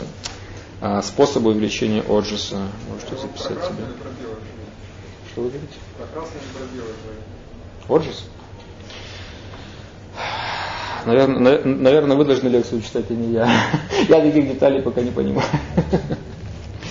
Пока говорим в целом о самой, о самой, о самой так сказать, э, э, субстанции. Итак, что, что усиливает э, оджас? Ранний подъем, подъем до восхода и э, отбой с наступлением темноты. То есть много действовать в темноте нельзя. Солнце село, максимум час-полтора и нужно тоже ложиться. Вот. Э, в этом плане, конечно, все эти переводы часов туда-сюда, проблемы создают всевозможные. Итак, а, ранний подъем, ранний отбой. А, мыться каждый день чистить не только зубы, чистить язык надо, языкочистки такие специальные дела, можно чайной ложечкой чистить язык. Если мы, э, как правило, рекомендуется перед э, отбоем ко сну и утром, после того, как почистили зубы, также чистить язык. Если мы этого не делаем, то первое, что мы утром едим, это токсины на завтрак. Первое, что мы едим, все эти вещи, которые выделились, если мы их не чистили, мы их обратно поглощаем. Вот поэтому это нужно счищать. А, далее, многие люди говорят, что вот мыться каждый день, особенно зимой, кожа сохнет и так далее. Да, для этого существуют а, а, масла всевозможные, если у человека сухая кожа, ват доша, вот, и после мытья у него сохнет кожа. Есть различные виды масел, самое доступное, в принципе, которое не пачкает одежду и почти полностью оливковое масло. Вот, помылись, оливковое масло, ну так хорошо увлажняет все и не, пачкает одежду, полностью впитывается. А также исключить продукты, а, где очень много, так сказать, всяких этих вещей, связанных с распадом. То есть мясо, рыба, яйца. А, если у нас время хватит, поговорим о вегетарианстве отдельно. То есть вегетарианство способствует усилению отжиса, это таким более-менее легкая, легко усваиваемая пища. Потому что когда такая тяжелая пища, то из нее много а, токсинов, и поэтому Оджису, огню ему приходится слишком много всего сжигать, он, он ослабевает от этого. Вот. Далее, исключить, исключить алкоголь, табак, а, лук, чеснок, позже потом расскажу, почему лук, чеснок. То есть на метафизическом уровне это слюна и кровь раху, этого вселенского демона. Вот, а, чеснок и лук. А, грибы тоже не очень хорошая штука. Санитары леса, губки впитывают в себя всякие яды, поэтому люди грибами часто травятся. Вот, э, чай, кофе, какао – это тоже вещи нежелательные. Э, там кофеин, танин, которые выводят из организма железо и витамин С, без которого другие витамины плохо усваиваются. Вот, э, всякие разные какао, шоколад содержат в себе разные стимуляторы, теобрамин, кофеин, щавелевую кислоту, которая понижает уровень э, кальция в теле и другие всякие токсины которые вызывают головную боль, на самом деле, все тоже вещи, снижающие отжас. А, не рекомендуется долго бодрствовать ночью. Вот, то есть, когда человек много бодрствует в темноте, он тратит энергию. То есть днем от солнца он получает энергию. Когда он очень много бодрствует в темноте, при искусственном свете, он много теряет очень энергию. А, спать головой желательно на восток. А, также усиливает отжас какая-то ежедневная духовная практика, молитва, медитация. Сексуальная жизнь активная тоже теряет, убивает много отжаса. Поэтому секс рекомендуется ограничить до того уровня, который позволяет духовная культура. Потому что мы помним, что есть связь между отжасом и семенем. Да, то есть вот эти вот ткани, вот, и шукра, семя превращается в отжас. Если человек теряет много семени, значит э, отжас теряет фактически. Также для усиления отжиса рекомендуется мед, ги, ги, топленое масло. Топленое это не только которое в магазине продается, лучше всего топить масло самим. Вот, то есть масло, из которого вышли на медленном огне все примеси, и оно стало таким полностью прозрачным. Золотое такое прозрачное. Вот. Э, ги это очень такая мощная штука на самом деле. А, и оджас это огонь, как я сказал, внутренний, он сжигает а, токсины. Токсины называются на санскрите термину ама, ама. А болезнь называется на санскрите амая, то есть то, что рождается из этих, из этих токсинов. Итак, а, кроме дисбаланса трех дож, аюрведа в качестве одной из причин болезни называет накопление токсинов. Вот. Когда эти токсины соединяются с тремя дошами, возникают уже разные болезни. Итак, а, ама или яды, токсины формируются из-за неправильного пищеварения, когда огонь пищеварения начинает э, нарушаться. Огонь пищеварения такая тоже метафизическая штука. На самом деле, почему наше тело теплое? Вот, никто не знает, почему теплое. Но самое горячее место в теле человека это желудок. Самое горячее. Почему? Именно там э, так называемый невидимый огонь пищеварения. Иногда, если, скажем, в тихом каком-нибудь месте сядем и заткнем все, так сказать, уши, ноздри, все, мы слышим внутри такой, такой легкий гул, будет огонь пищеварения горит. То есть такое невидимое пламя само по себе. Вот, то есть э, именно благодаря ему происходит вот, э, процесс пищеварения. Вот. А, итак, а, ама формируется из неправильного пищеварения, когда этот огонь начинает а, гаснуть. И тогда начинает уже идет, сказать, э, некоторое несварение и поступают в кишечник не полностью, так сказать, э, переваренные вещи, и там всякие разные уже происходят э, неприятные проявления. Ама или токсины бывают двух видов. Первое это психическая ама, психические яды, в тонком теле из-за дурных мыслей, желаний и грехов. То есть то, что я вам говорил, как вот у змей э, яд вырабатывается, точно так же психическая ама э, в тонком теле из-за дурных мыслей, желаний и грехов. И э, физическая ама, это уже такая более грубая, она вызывает болезни тела. На самом деле физическая ама рождается из психической, и нужно избавляться от самого корня, то есть от, тонкого, от тонкой причины всего этого. А физическая ама, когда она уже стала вырабатываться, токсины, она начинает забивать эти вот а, каналы, меридианы внутренние, вот, по которым движется прана, внутренняя энергия. Вот. И тогда а, происходит уже нарушение нормального течения вот этих вот а, потоков праны или внутренней энергии. Вот. И когда это происходит, начинают образовываться всевозможные блоки в теле, то есть места застойные где какой-то переизбыток энергии, а в другом месте ее недостаток. То есть начинается определенный такой уже дисбаланс. Вот. Чаще всего это проявляется в сфере позвоночника, потому что почти все энергетические каналы не проходят через позвоночный столб. То есть это такая глав, главная магистраль энергетическая. Вот. И так это проявляется, в, как, как правило, в, в, в сфере позвоночника.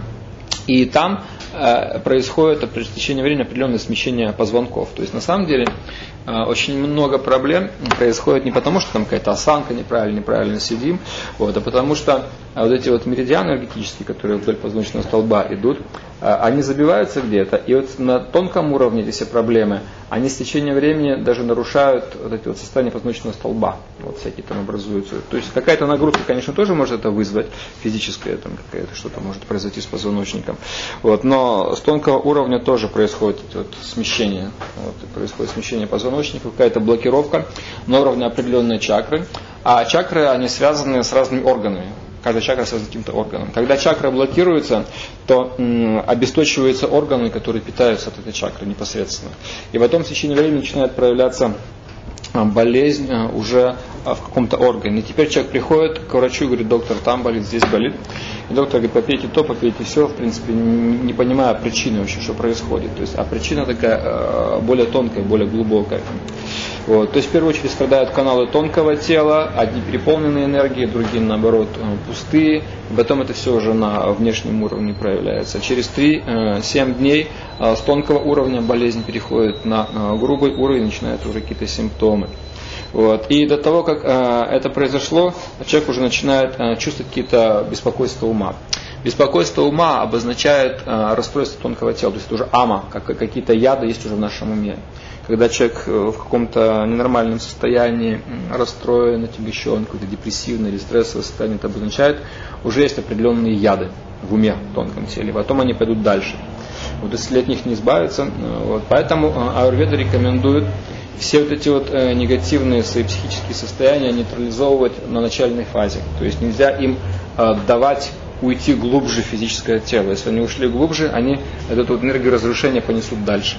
Вот, поэтому как правило, э, Аюрведа рекомендует э, очистить тонкое тело с помощью практики. Как если человек кем-то там кого-то обидел, поругался, там практика вот, покаяния, извинения, мантры, нормализация огня пищеварения, огня духовного разума через духовную практику. Это все увеличивает отжас и сжигает аму в тонком теле. Если ама в тонком теле сожжена, она дальше не пойдет. Если мы все это оставили, она деструктивную свою эту вот энергию понесет дальше в физическое тело, потом будут уже всякие разные негативные э, изменения. Вот. Э, итак, э, если у человека огонь пищеварения, огонь духовного разума горят нормально, то ама не накапливается ни в физическом теле, ни в тонком теле. То есть два вида огня. Огонь пищеварения, это понятно, сказать, в желудке, огонь духовного разума. Огонь духовного разума усиливается при помощи духовной практики. То есть когда человек в своем разуме способен переваривать проблемы – вот, например, мы своим огнем в желудке перевариваем пищу, точно так же, а, когда у человека есть огонь духовного разума, он переваривает проблемы в голове, понимаете? То есть много разных вещей, которые, ну, извините, такие запорные явления в голове, когда тут загрузился и все, и ничего не может с этим поделать. Да? То есть у человека не хватает разума, огня духовного разума, переварить что-то, понимаете? И поэтому вот это создает определенную проблему в голове, и потом она идет дальше, эта проблема. И э, как раз э, Оджас, он действует на двух уровнях, и на уровне э, физического тела, на уровне тонкого тела, уничтожая все эти э, виды амы, физического вот вот токсинов и тонких токсинов. Вот, пики огня пищеварения, как правило, ну, немножко все может смещаться по индивидуальным особенностям. Вот, но э, утром, где-то после восхода солнца, но как бы пищеварение еще не очень сильное. Вот, утром наедаться не рекомендуется. Как правило, завтрак рекомендуется такой легкий, без зерна, чтобы он легко усваивался. Вот, а обед это как раз время, когда люди больше всего едят, потому что в это время э, огонь пищеварения горит больше всего. То есть Э, обед это время, которое примерно соответствует максимуму солнечной активности. То есть когда солнце находится в зените, этот внешний огонь солнца, он э, связан с внутренним огнем пищеварения. Вот, то есть э, максимальная солнечная активность и в это время максимальное горение огня пищеварения. Поэтому в это время можем переварить самое большое количество пищи. Поэтому э, обед наиболее плотным является. Вот, то есть утром еще солнечная активность маленькая, поэтому питание утром как бы поесть надо что-то такое, ну, может быть, полезное, но не тяжелое, что называется. Вот, а, а в обед уже можно, так сказать, э, плотно поесть. Э, вечером, э, когда солнце садится, снижается вот эта солнечная активность, опять, скажем, питание должно быть минимальным. То есть много, много есть нельзя, потому что, а, опять же, плохо это будет а, перевариваться. Вот. После захода солнца пищеварение слабеет, вот, и потом утром будет трудно встать, язык весь будет обложен, такая тяжесть, вот, налет на языке, это обозначает токсины, то есть пища а, не переварилась до конца. Вот. А усиление огня духовного разума происходит утром перед рассветом, то есть как раз время, когда рекомендую заниматься духовной практикой. Э, то есть э, когда лучше всего усваиваются духовные истины. Вот, как раз в это время в храмах проходят какие-нибудь утренние, вечерние службы. То есть вот когда восход солнца закат солнца, так называемые сандхи, то есть это переходные периоды, утро и вечер. То есть в это время э, утренние вечерние службы в храмах, молитвы в это время воспринимаются лучше всего. Священное Писание, мантры, медитации. Вот, итак, психическая или тонкая ама – это то, что э, является производной от негативных эмоций, злости, обиды какой-то, зависти, жадности, всякие другие негативные эмоции. Вот, э, это то, что порождает тонкую аму. Вот. И эта накопившаяся психическая ама, она тушит огонь духовного разума, и также в течение времени тушит также огонь пищеварения. И после этого замедляются все процессы. Итак, смотрите, сначала у человека негативные какие-то вещи в голове происходят, вот они гасят огонь э, духовного разума, потом постепенно начинает страдать пищеварение, вследствие этого э, происходит некоторое несварение, отложение всех этих вот э, вещей, э, ама, и она уже потом действует дальше. Вот, э, потому что не хватает огня, который э, сжег бы ее. И э, признаки присутствия большого количества этих вот токсинов или амы в организме. Это э, так сильно обложенный язык, э, дурной запах изо рта и от тела, упадок сил, э, апатия, рассеянность внимания, страхи, депрессии, раздражительность, какая-то тяжесть, э, неровный пульс. Это признаки того, что тело переполнено амой, ядами всевозможными. Вот. И э, избавиться от психической амы можно путем увеличения оджаса в теле. Мы уже говорили как плюс э, духовными э, практиками, которые дают много духовной энергии и э, нейтрализуют эту самую аму. Вот. Ну, я не знаю по времени, как мы успеем, не успеем. Про вегетарианство стоит говорить или не стоит? Точно стоит. Что про него говорить? Говорить про него можно много. Вот. Если мы сейчас будем про него говорить, то можем про другое не успеть поговорить. А? Отдельный урок по вегетарианству. Много чести этой теме. Отдельный урок. А. Ну нужно, да, это? А? Не нужно? Ладно. Ну, я просто в общих чертах скажу, что в общем, так сказать, у людей существует определенное, э, скажем так, предубеждение. Э, считается, как бы такое вот мнение общественное, что вегетарианцы это какие-то там слабые люди, у них э, не хватает энергии и все прочее. Вот, то есть они менее выносливые. Но если посмотреть на реальные факты, то мы видим полную противоположность, что на самом деле самые сильные животные в мире как раз вегетарианцы. Вот, э, слоны, быки, лошади, там обезьяны, гориллы, это все вегетарианцы. То есть в них такая очень мощная тягловая сила. Например, у хищников которые едят мясо, у них взрывная сила. Вот. Но если, предположим, э, какая-нибудь антилопа убегает от льва, как правило, догнать ее не может. Она может бежать долго. Он может сделать резкую атаку. Если он зазевался, он может поймать. Вот. Но если они вот на ровной бегут поверхность одинаковая, уже через э, пару минут она от него уйдет все, до бесконечности. Потому что у хищников у них очень такая взрывная сила, но она быстро заканчивается. А у вегетарианцев у них сила такая более постоянная. То есть вот на ком пашут, на ком пашут, на хищниках не пашут. Пашут на вегетарианцах, на, на быках, на всяких там этих таких вот тягловых животных. Вот, э, потому что э, у них на самом деле выносливость в два раза больше и в три раза быстрее устанавливаются силы. Э, был такой э, известный русский борец начала прошлого века, Иван Поддубный, вегетарианцем был. Сейчас очень много олимпийских чемпионов, на самом деле, вегетарианцев, даже в таких э, видах спорта, как силовые, как борьба, штанга, плавание. То есть и все больше и больше, на самом деле, появляется. Вот, вегетарианство в действительности более естественно для человека, потому что по своей анатомии человек вегетарианское существо. Здесь все это характер зубов, Зубы э, у хищников, у них такие клыки, то есть они рвут пищу, рвут э, и глотают. Э, хищники пищу свою не жуют практически. То есть у них главный процесс пищеварения в желудке происходит.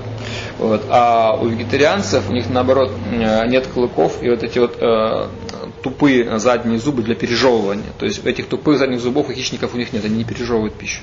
Они ее глотают и переваривают уже внутри. Вот. А вегетарианские животные, в том числе человек, вот, у них вот эти вот э, много тупых зубов именно для перемалывания пищи. То есть у них первичный процесс усвоения происходит здесь благодаря слюне. У хищников и у вегетарианских существ у них разный состав слюны, разный состав желудочного сока. А, у хищников а, кишечник в три раза длиннее тела, у травоядных в шесть раз длиннее тела. Вот, потому что это мясо, оно быстрее гниет, и оно быстрее выйдет из организма, поэтому у них кишечник короче ну, у всех этих. Э, интересно, в 1961 году еще журнал American Medical Association писал, что до 97% сердечно-сосудистых заболеваний можно было бы предупредить вегетарианской диетой. То есть сердечно-сосудистые заболевания, это, мы знаем, бич нашего века. Как правило, это атеросклероз, сужение э, значит, э, сосудов. Вследствие этого происходит повышение давления.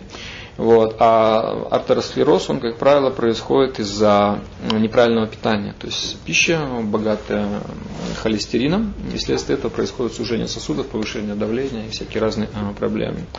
И вот интересно, исследования а, разных ученых показали, что вегетарианцы а, почти в 4 раза меньше подвержены атеросклерозу, смертность которого сейчас составляет 58%, в 8 раз меньше болеют раком, смертность от которого сейчас 17%. У вегетарианцев почти не встречается рак желудочно-кишечного тракта, половой системы, щитовидной железы. Э, вегетарианцы меньше подвержены стрессам, депрессии, имеют более устойчивую психику. Э, быстрее восстанавливаются после травм, после операций. Э, и, как правило, средняя продолжительность жизни на 30% дольше у вегетарианцев. Вот. А, больше всего вегетарианцев среди индусов, тибетцев и японцев. А, в Англии каждый год около 10 тысяч человек становятся вегетарианцами. В США, Австралии, Новой Зеландии и в России, кстати, их количество тоже с каждым годом возрастает. А, животных, ну, скажем, люди, которые питаются плотью, животных, э, которых откармливают на убой, их пичкают всякими разными гормонами, которые потом передаются людям, если люди съедают это все. То есть э, для сохранения у мяса какого-то красного цвета в него добавляют нитраты, другие всякие там консерванты, химические вещества, вот, которые часто являются канцерогенными. Мы знаем, что очень часто такие известия, что какое-то мясо там задробили, какой-то страны найдены, там что всякие разные такие вот э, вещи негативные. Вот. Ну, э, про всякие разные тут экологические преимущества, экономические я не буду говорить, это может не столь существенно. Вот. А, значит, это у нас в лекции по экологическому кризису есть отдельно.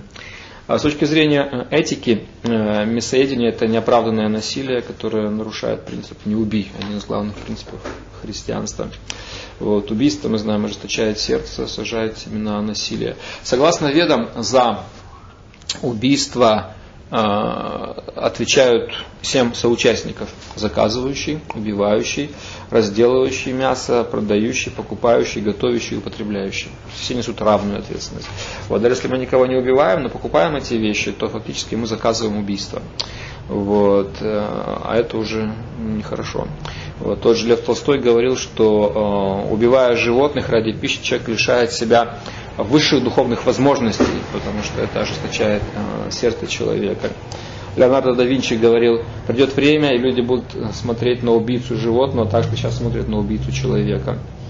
Э, Махатма Ганди говорил, величие нации и ее моральный прогресс можно определить по тому, как она относится к животным. Еще 4-5 тысяч лет назад, в начале Кали-юги, э, общество цивилизованных людей, э, ариев, э, смотрело на употребление продуктов насилия как на некий грех. И это отражено, на самом деле, в многих священных писаниях мира. Вот. На человека, который питается мясом, в как сейчас смотрят на алкоголика и наркомана, то есть человек, который употребляет непонятно что и зачем. Вот. Э, даже христианство, хотя в принципе там не запрещено мясоедение, мы можем просмотреть, почему в таком случае на Великий пост идет ограничение на мясо, или его не рекомендуют есть. Да? Если было, было что-то хорошее, зачем бы его ограничивали? Хорошие вещи не ограничивают. Если не можешь всю жизнь, ну ладно, хотя бы 40 дней в году. То есть так или иначе, хоть что-то, хоть как-то. Вот. И ограничивают именно потому, что происходит определенное очищение. Вот. Если можно 40 дней как-то очиститься, как же можно очиститься, если в принципе от него вообще отказаться? Иначе э, тот же апостол Павел почему говорил, что век не осквернюсь, когда ему предлагали мясо поесть, когда он там в плену каком-то находился. Э, первые христиане были вегетарианцами. Сейчас уже какая-то путаница пошла с переводами Евангелия, откуда якобы следует, что Христос съел мясо. Хотя там э, слово мясо, оно совсем по-другому звучит. То есть очень много переводов таких всяких разных ошибочных. Вот. Э, тот же предтеча, предшественник Христа, Иоанн Креститель, ел дикий мед и акриды кисломолочные, чтобы отличать добро от зла. Ел мясо тоже. А, Мухаммед говорил, будет награда за доброту к любому животному, то есть тоже не поощрялось изначально, хотя сейчас мы знаем, что мусульмане в этом плане не сильно разборчивы. Главный принцип буддизма тоже ахимса, не насилие. Вот, раньше буддисты тоже были вегетарианцами, сейчас уже мало кто из них остался. Вот, то есть практически все религии мира поощряют вегетарианство и ограничивают мясоедение какими-то постами, хотя бы как-то, хоть как-то, но пытаются ограничить все эти вещи. Потому что э, насилие ожесточает сердце, а жесткое сердце, он не может себе самый главный принцип духовности реализовать, принцип э, любви. Вот, потому что любовь и насилие это вещи несовместимы. Если мы поддерживаем насилие, даже ради питания, то это уже несовместимо с принципом любви. Ну, немножко, так сказать, о некоторых мифах, вот, то есть современная медицина она очень тщательно поддерживает некоторые мифы по поводу вегетарианства. Что миф первый. Диета без мяса не способна дать организму достаточно белков, необходимых для нормального здоровья. То есть это часто сам, самая популярная идея. Ешь мясо, будешь здоровым. Откуда взяли, непонятно. Вот. Но есть опровержение. То есть есть некий отчет э, Всемирной организации здравоохранения, э, который гласит, что не существует известных в медицине преимуществ от увеличения потребления животного белка. Напротив, его чрезмерное потребление может стать причиной различных метаболических нарушений, а также ухудшения функций печени и почек, связанного с возрастными изменениями. То есть на самом деле рекомендованная доза э, белка это где-то 0,8 грамма белка на каждый килограмм тела. Это означает, что человек весом 70 килограмм э, должен съедать где-то 56 грамм белка в день. Вот так. Вот. А реально сейчас происходит избыточное потребление белка. А, даже лактовегетарианцы, которые едят, допустим, молочные продукты вместе с чисто растительными, то есть даже лактовегетарианцы, которые мясо не едят, они э, получают избыток белка, 160% от необходимого. Понимаете? Вот, веганы, которые вообще даже молока не пьют, всех этих вещей, у них идет э, избыточное потребление белка на 145% от необходимого. А те, кто всеядные, все едят без ограничений, у них идет переедание белка на 200% практически. То есть проблема не в том, что белка не хватает, а в том, что переизбыток его на самом деле. Вот, то есть э, реальная проблема не нехватка белка, а его избыток, который уже э, проявляется как раз в атеросклерозе, во всех этих вещах, сужение сосудов и так далее, повышенное содержание жиров и прочие вещи.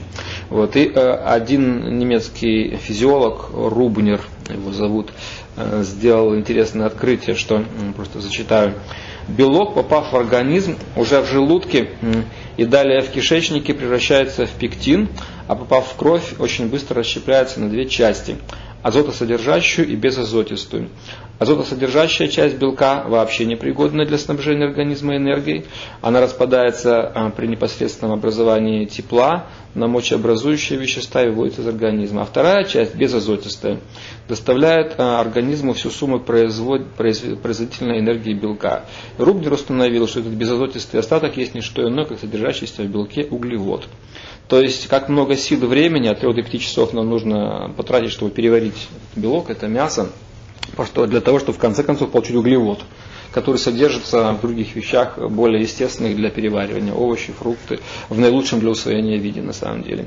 Вот. Но это еще и полбеды. А дело в том, что употребление мяса а, также травит а, организм всякими разными мочеобразующими веществами, экстрактивными веществами, которые плохо влияют на нервную систему, трупными ядами, личинками паразитов. То есть весь, так сказать, комплект. Это было по поводу того, что без мяса человек прожить не может. Миф один. Миф два. Растительный белок не является полноценным, так как он не содержит так называемые незаменимые аминокислоты. Это тоже мощная мантра материалистов. Незаменимые аминокислоты. Разоблачение. Есть 9 незаменимых, в кавычках, аминокислот. И раньше считалось, что в отличие от растений, наш организм не способен их вырабатывать самостоятельно. Значит, их нужно просить извне, через мясо, через все эти вот вещи, животный белок. Вот. А, но на самом деле лактовегетарианцы, то есть те, кто принимают молоко, также они получают животный белок, потому что молоко это животный белок, корова это животное. И молоко, значит, это животный белок из молочных продуктов они его получают, вместе с ним все вот эти так называемые незаменимые аминокислоты. Во-вторых, интересно, что даже веганы, которые не употребляют молока и его производных, э, не имеют никаких проблем с этими незаменимыми так называемыми аминокислотами. Возникает вопрос, почему? А ответ потому, что э, диетологи, которые сначала были воспитаны этих старых традициях, вот, они э, говорили, что это так и никак иначе но они не могли понять, почему даже у веганов нет проблем. То есть миф, миф что проблема должна быть, незаменимыми кислоты. Обязательно будет проблема. Они говорят, но проблем нет. Время нет, проблем нет. Почему их нет? Выяснилось позже, что в кишечнике человека живут так называемые а, сапрофитные бактерии, которые при дефиците этих так называемых незаменимых кислот извне начинают активно размножаться и синтезировать их э, для нужд организма. То есть, если они приходят извне, они изнутри вырабатываются. Вот. А, и э, тем не менее, одна такая проблема, что вот эти бактерии сапрофитные, они очень чувствительны, быстро погибают от действия лука и чеснока. Поэтому лук и чеснок это вещи не очень благоприятные, их лучше исключить из своего питания.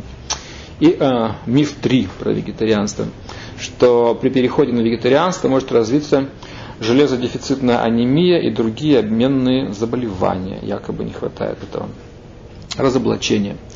Э, некоторые овощи, такие как э, свекла, сладкий перец, спаржевая фасоль и фрукты, такие как гранаты, яблоки, а также зелень, морская капуста, очень богаты органическим железом. Поэтому вегетарианцы подвержены жиродефицитным анемиям не больше, чем все остальные. То есть это иллюзия на самом деле. Вот. И, и всякие эти аутоиммунные заболевания, это нарушение обмена веществ, у них встречаются в 4 раза реже у вегетарианцев а обменные патологии типа подагры у них вообще почти не встречаются. Итак, а, существуют определенные мифы по поводу вегетарианства, но есть прогрессивные ученые, которые, в общем-то, эти вещи опровергают. А, вопрос только а, состоит в том, как правильно стать вегетарианцем, потому что можно стать вегетарианцем неправильно. Мне один человек э, с пеной у рта доказывал, что он э, был вегетарианцем э, год, и вследствие этого себе туберкулез вообще заработал, что так сильно у него ослаб организм. Я говорю, может вы не вегетарианцем стали, а просто голодать начали? Может в этом проблема была? То есть вегетарианство это не обозначает, что человек должен вообще себя ограничить, и вегетарианец такой унылый человек, который сидит перед чашкой, которая там плавает унылый капустный лист один, да? Нет, вегетарианство это очень богатая на самом деле диета, нужно просто уметь готовить. Есть разные, так сказать, поваренные книги для вегетарианцев, много всего. Ну, то есть нужно просто это делать, во-первых, постепенно, находя адекватные замены, отказываться от привычного, вот, есть ведическое кулинарное искусство, есть другие всякие такие книжки, случаи рецептов. Вот. А, единственное, от чего можно отказаться сразу, если не от всех видов мяса, человек может отказаться сразу, по меньшей мере, от говядины нужно отказаться сразу, потому что говядина это самое, самое неправильное мясо, потому что говядина это плоть коров, и убивать коров нехорошо. Это самое полезное животное человека. Вот, так, галопом быстренько по вегетарианцу прошлись. И теперь э, такие некоторые практические советы из одного аюрведического трактата, который называется Аштанга Хридая Самхита. Вот. Ну, опять же, она основана на понимании человека как соединения души, тонкого тела и физического тела.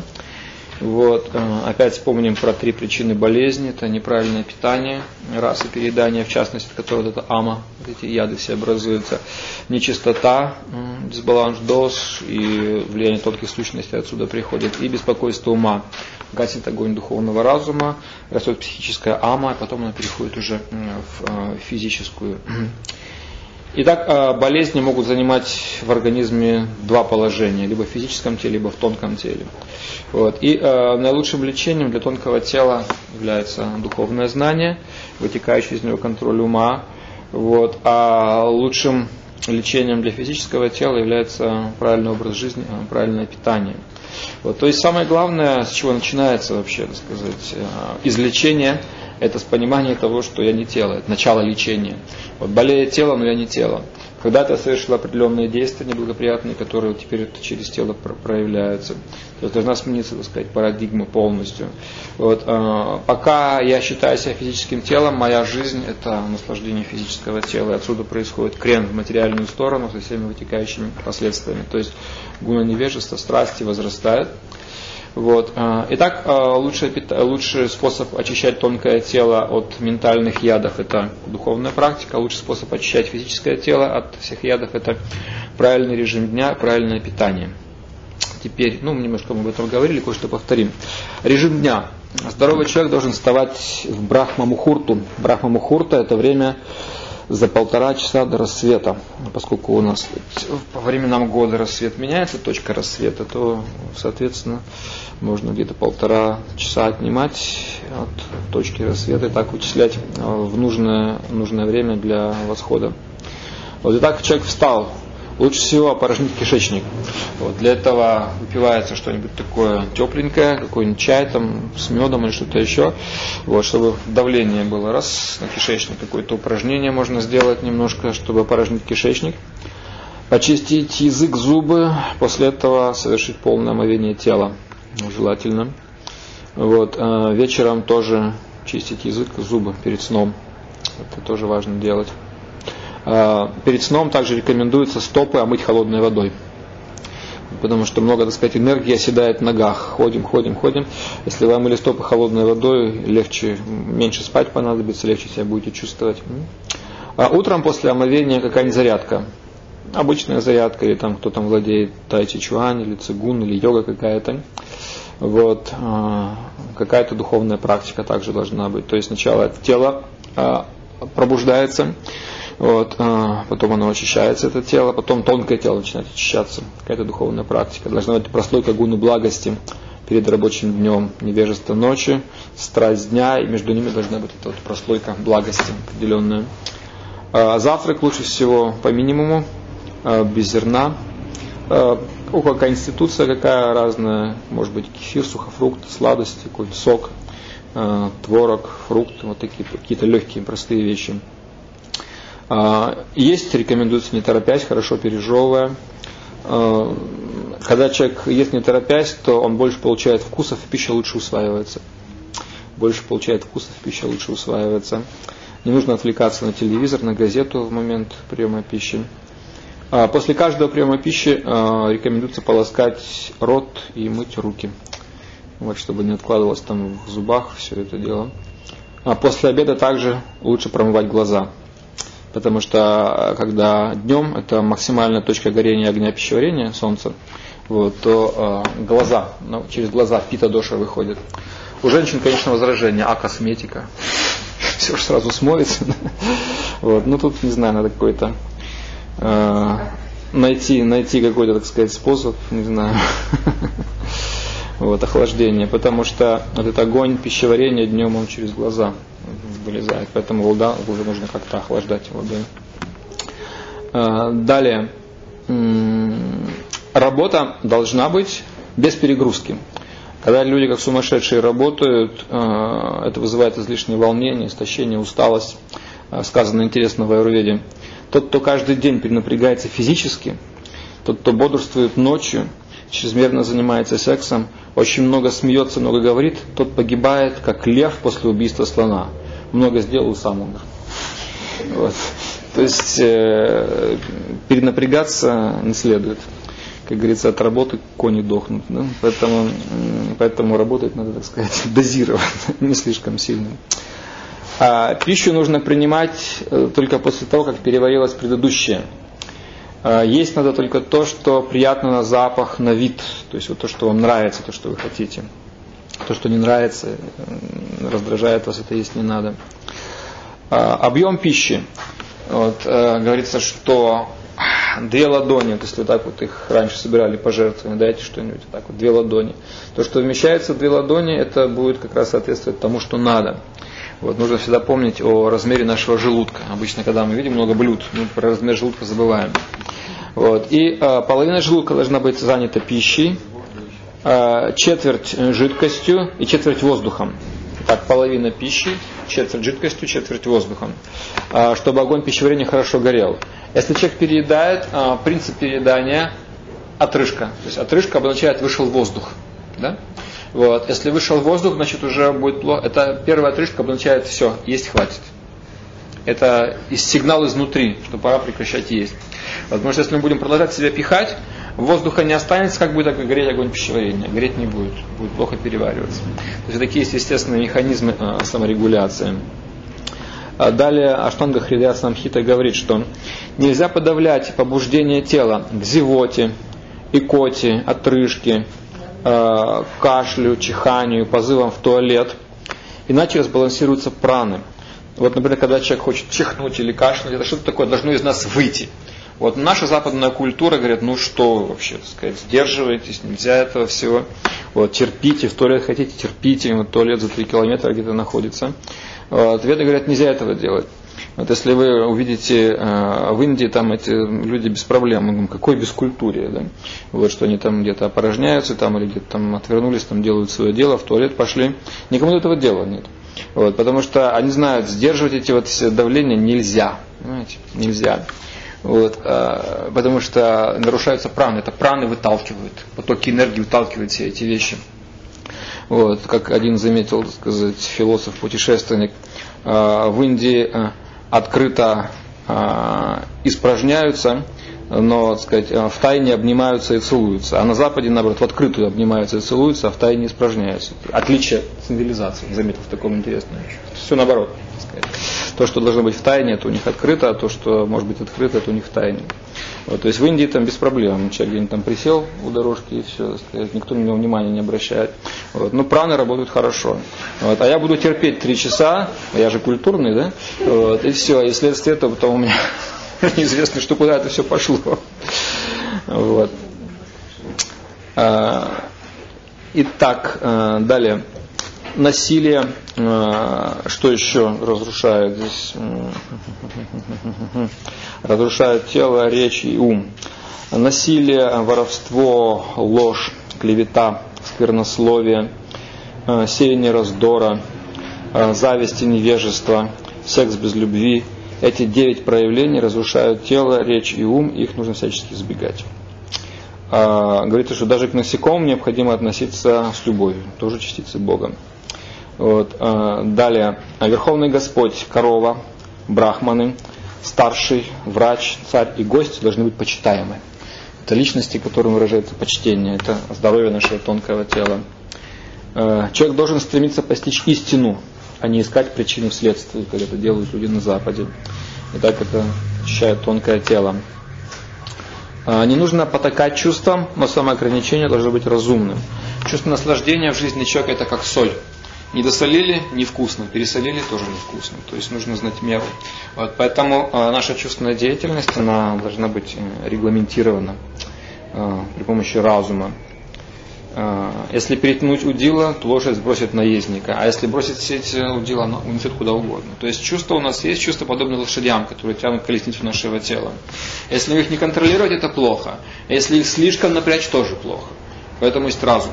Вот, то есть ездок, он управляет лошадью, он и ей дает поесть, и она его несет. Если он ее ограничит в еде, будет только натягивать удила, она его сбросит. А если он бросит удила, даст ей полную свободу, а он несет его неизвестно куда. То есть здесь должен быть разум, как э, контролировать свои чувства. А, излишняя аскеза тоже иссушает и ожесточает сердце. Ну, тут еще даются рекомендации, что на теле при необходимости э, можно и нужно носить э, какие-то камни, талисманы, кавачи с мантрами, такие как бы капсулы. Священные знаки тилоки, это вот различные части тела помещаются с определенными мантрами, такими знаками. А, бусы из тулоси, такой вот, или из нима, который отгоняет разные тонкие существа. Ну, в разных культурах там кто-то носит крест там, и так далее. Это как бы сама идея, что э, телу не вредно иметь некоторую защиту определенную, то есть некий э, символ веры, некие такие э, трансцендентные субстанции, носители духовной энергии, которые ощущают также человека. Вот, есть эти кавачи, такие капсулы серебряные, разные, вот, которые тоже действительно могут защищать человека. Далее, а что еще нам говорит Аштанга Хридая Самхита? Не рекомендуется переплывать реки, надеясь на силу рук, сидеть близко у большого костра, сидеть на камнях, силу вытягивает, тепло вытягивает, плавать на неустойчивой лодке, лазить по деревьям и скалам. Все наши спелеологи, эти альпинисты нарушают принципы. Веда не рекомендует никакого экстремизма, неоправданного риска то, то, чего то, что любят современные люди.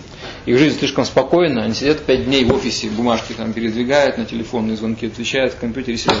Потом нужен экстрим в субботу-воскресенье, там куда-нибудь прыгнуть там с парашюта или еще что-нибудь надо. То есть э, жизнь из крайности в крайность, ненормальная жизнь. Вот, э, и это вещи такие вот, качели, они плохо сказываются. Человек должен вести такую более уравновешенную жизнь. А во время кашля, чихания, зевания и смеха прикрывайте рот. Почему? Потому что могут залететь духи, на самом деле. Вот много существ таких, летающих вокруг нас. Нельзя сидеть э, нога на ногу. Перехлестываются эти каналы нази, кровообращение также нарушается, потоки пран. Э, далее рекомендация. Сон на правом боку усиливает пита-дошу и согревает. Хотите согреться, повернитесь на правый бок, если холодно. На левом боку усиливает вата-дошу и охлаждает. Вата-доша холодная. Слишком жарко, повернитесь на левый бок, станет прохладнее. Сон на животе разбалансирует все доши. Говорите, на животе стать люди довольны собой. Сон на спине, наоборот, приводит в равновесие все доши. То есть э, для начала рекомендуется лечь на спину. На спине очень трудно уснуть. Э, на спине можно расслабиться. Все доши пришли в равновесие, а теперь вы поворачиваетесь, как вам нужно. Чтобы потеплее, либо прохладнее, правый, левый бок. Но э, это как бы начальное действие. На спине нужно расслабиться, чтобы доши пришли в равновесие. А потом уже поворачивать туда или сюда, куда вам удобнее. Далее. А, нельзя жить возле бойни, а, тюрьмы, кладбища, больницы, притона, завода. А, не нужно полдень гулять под сильным солнцем стараться не выходить на улицу после захода солнца, особенно в одиночестве. Всякие ракшасы, существа, они такие сильными становятся в темноте, они питают, получают силу из темноты. То есть в темноте ходить не очень хорошо. А, далее, что не смотреть очень долго на мелкие далекие вещи. Перенапряжение происходит. всякие компьютерные игры, вся эта ерунда. Не смотреть на нечистые и некрасивые вещи, фильмы ужасов и все прочее, потому что это гуна невежества и страсти переходит в ум. А не выходить на улицу в непогоду, не приручать диких животных, змей, львов, медведей и прочих не надо. Могут съесть. Я помню, в России, так сказать, были эти берберовы, да, которые там львы дома были. Чем это закончилось, все известно. Так сказать. Хозяева стали кормом. Собаки всякие какие-то бойцовские породы там дурацкие. А, не спать на восходе и на закате солнца. То есть, когда солнце встало, уже спать нельзя. Или когда солнце еще не село, тоже нельзя ложиться спать. Как правило, это плохо головная боль может быть. Ну, тут такие еще рекомендации. Нельзя проходить между двумя брахманами, священником, между мужем и женой. Можно нарваться на проклятие. Вот, то есть вот муж и жена, между ними проходить нельзя. Между двумя брахманами, между ними проходить нельзя. Вот, потому что это не очень хорошо. Э, далее. В холодное время года активность должна быть наибольшей, чтобы активизировать силу огня. В жаркое время года наименьшей, отпуск, отдыхаем. Да? В межсезонье активность должна быть средней. Выводы. А, ну, во-первых, сказать, необходимо лечить душу от невежества, от забвения Бога через духовную практику. Во-вторых, нужно содержать тонкое тело в чистоте, не думать ни о ком плохо, не завидовать, не желать зла не мстить, не жадничать, не впадать в гнев. А в-третьих, для физического тела необходимо соблюдать режим дня и правила гигиены, питаться согласно конституции тела и времени года. Если, несмотря на все эти вещи, тем не менее человек заболел, нужно относиться к этому философски, принимать свою судьбу, а, потому что болезнь это неизменный спутник тела, а само тело это неестественный нарост на душе, забывший Бога. Вот, поэтому нужно лечить самое главное свое истинное я, душу, чтобы больше не обрастать физическим телом. Отождествляя себя с телом, невозможно излечиться от болезни, поскольку это отождествление и есть корень болезни. Вот так. Ну и тут еще есть, так сказать, в качестве бонуса а, тонкие причины болезней. Вот, ну, можно так сказать, зачитать. А, обиды, стрессы а, это причина болезни сердца. А, злость, зависть, причина всяких язв и воспалений. Перенапряжение, проблемы с позвоночником. Одиночество часто приводит к гипертонии. Отсутствие цели в жизни, ослабление иммунитета, всякие вирусы могут размножаться, начать. Отсутствие любви, хороших отношений, чувство вины часто приводит к алкоголизму, к наркомании. Нетерпимость к другим приводит к аллергии. Нас раздражают другие, потом в теле что-то раздражается. Э, пессимизм приводит к анемии, к болезням легких. А подавление инициативы, нерешительность э, приводит к аппендициту. А критика, разочарованность э, может стать тонкой причиной артрита. А страхи, внутренняя напряженность является причиной астмы. Неудовлетворенность, привязанность – причина бессонницы раздражительность, грубость э, вирусные инфекции вызывает, на самом деле люди больше подвержены вирусным инфекциям от этих вещей. А сухость и холодность к людям э, может вызвать бронхит. А жестокость, гневливость, повышенное самолюбие, гастрит вызывает. Неспособность отдыхать, неряшливость, э, наглость, геморрой дают. Склонность к обману, внутренняя скованность и замкнутость может вызвать гепатит. Хитрость, скрытость, косоглазие, оскорбительное отношение к другим, неряшливость может вызвать грибки, неприятие окружающего мира может обернуться глухотой, отчаяние, неуверенность в себе, мигрень может дать, боязнь быть непонятым, заикание вызывает, отсутствие внутренней твердости приводит к разрушению зубов, отсутствие доброты, внутренней и внешней чистоты к кожным болезням приводит. Беззащитность, неспособность постоять за себя является причиной а, амнезии, забвения. Это просто такие коротко некоторые вещи. Ну вот, в таком режиме галопа я вам прочитал лекцию. В буквальном смысле слова прочитал. Потому что если бы я ее рассказывал, то это было бы в три раза длиннее. А, ну что, Времени у нас осталось 5 минут буквально. Вот. И сколько у нас, три или четыре лекции в декабре. Какие-то вопросы есть общие? Кумари это что же нельзя кушать? Чего-чего? Кукумари, что же нельзя есть? Кукумария? Животное. А что делать, если м, полунишки приготовить? Ну, сама-то не буду есть, но я получается готова. Ну, в духе отречения. Тело делает, так сказать, э, как говорится, там, э, телом делаете одно, умом делаете что-нибудь другое. В духе отключения. Тело, тело, тело пускай работает в духе механизма, если это невозможно избежать. Вот, то есть не подключайтесь, не участвуйте в этом ментальным образом. Если это неизбежно для вас, допустим, да, вот, то физически делайте, умом не делайте. А вот еще вы говорили ночью, как бы не стоит работать и заниматься очередью до дом, потому что энергия уходит. Это надо делать днем.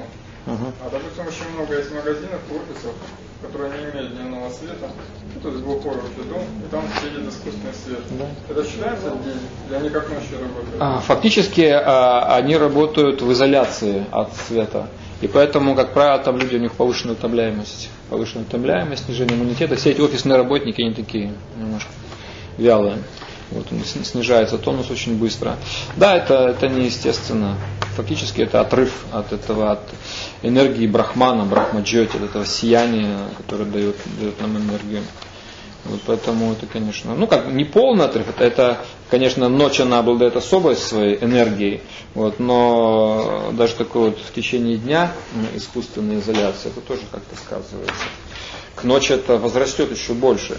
Но в целом это искусственное освещение, конечно, все эти кондиционеры там, дурацкие со всеми этими газами там искусственными, ну, вот это не очень все хорошо. Ну что, все на этом. Будьте здоровы, не болейте. Спасибо.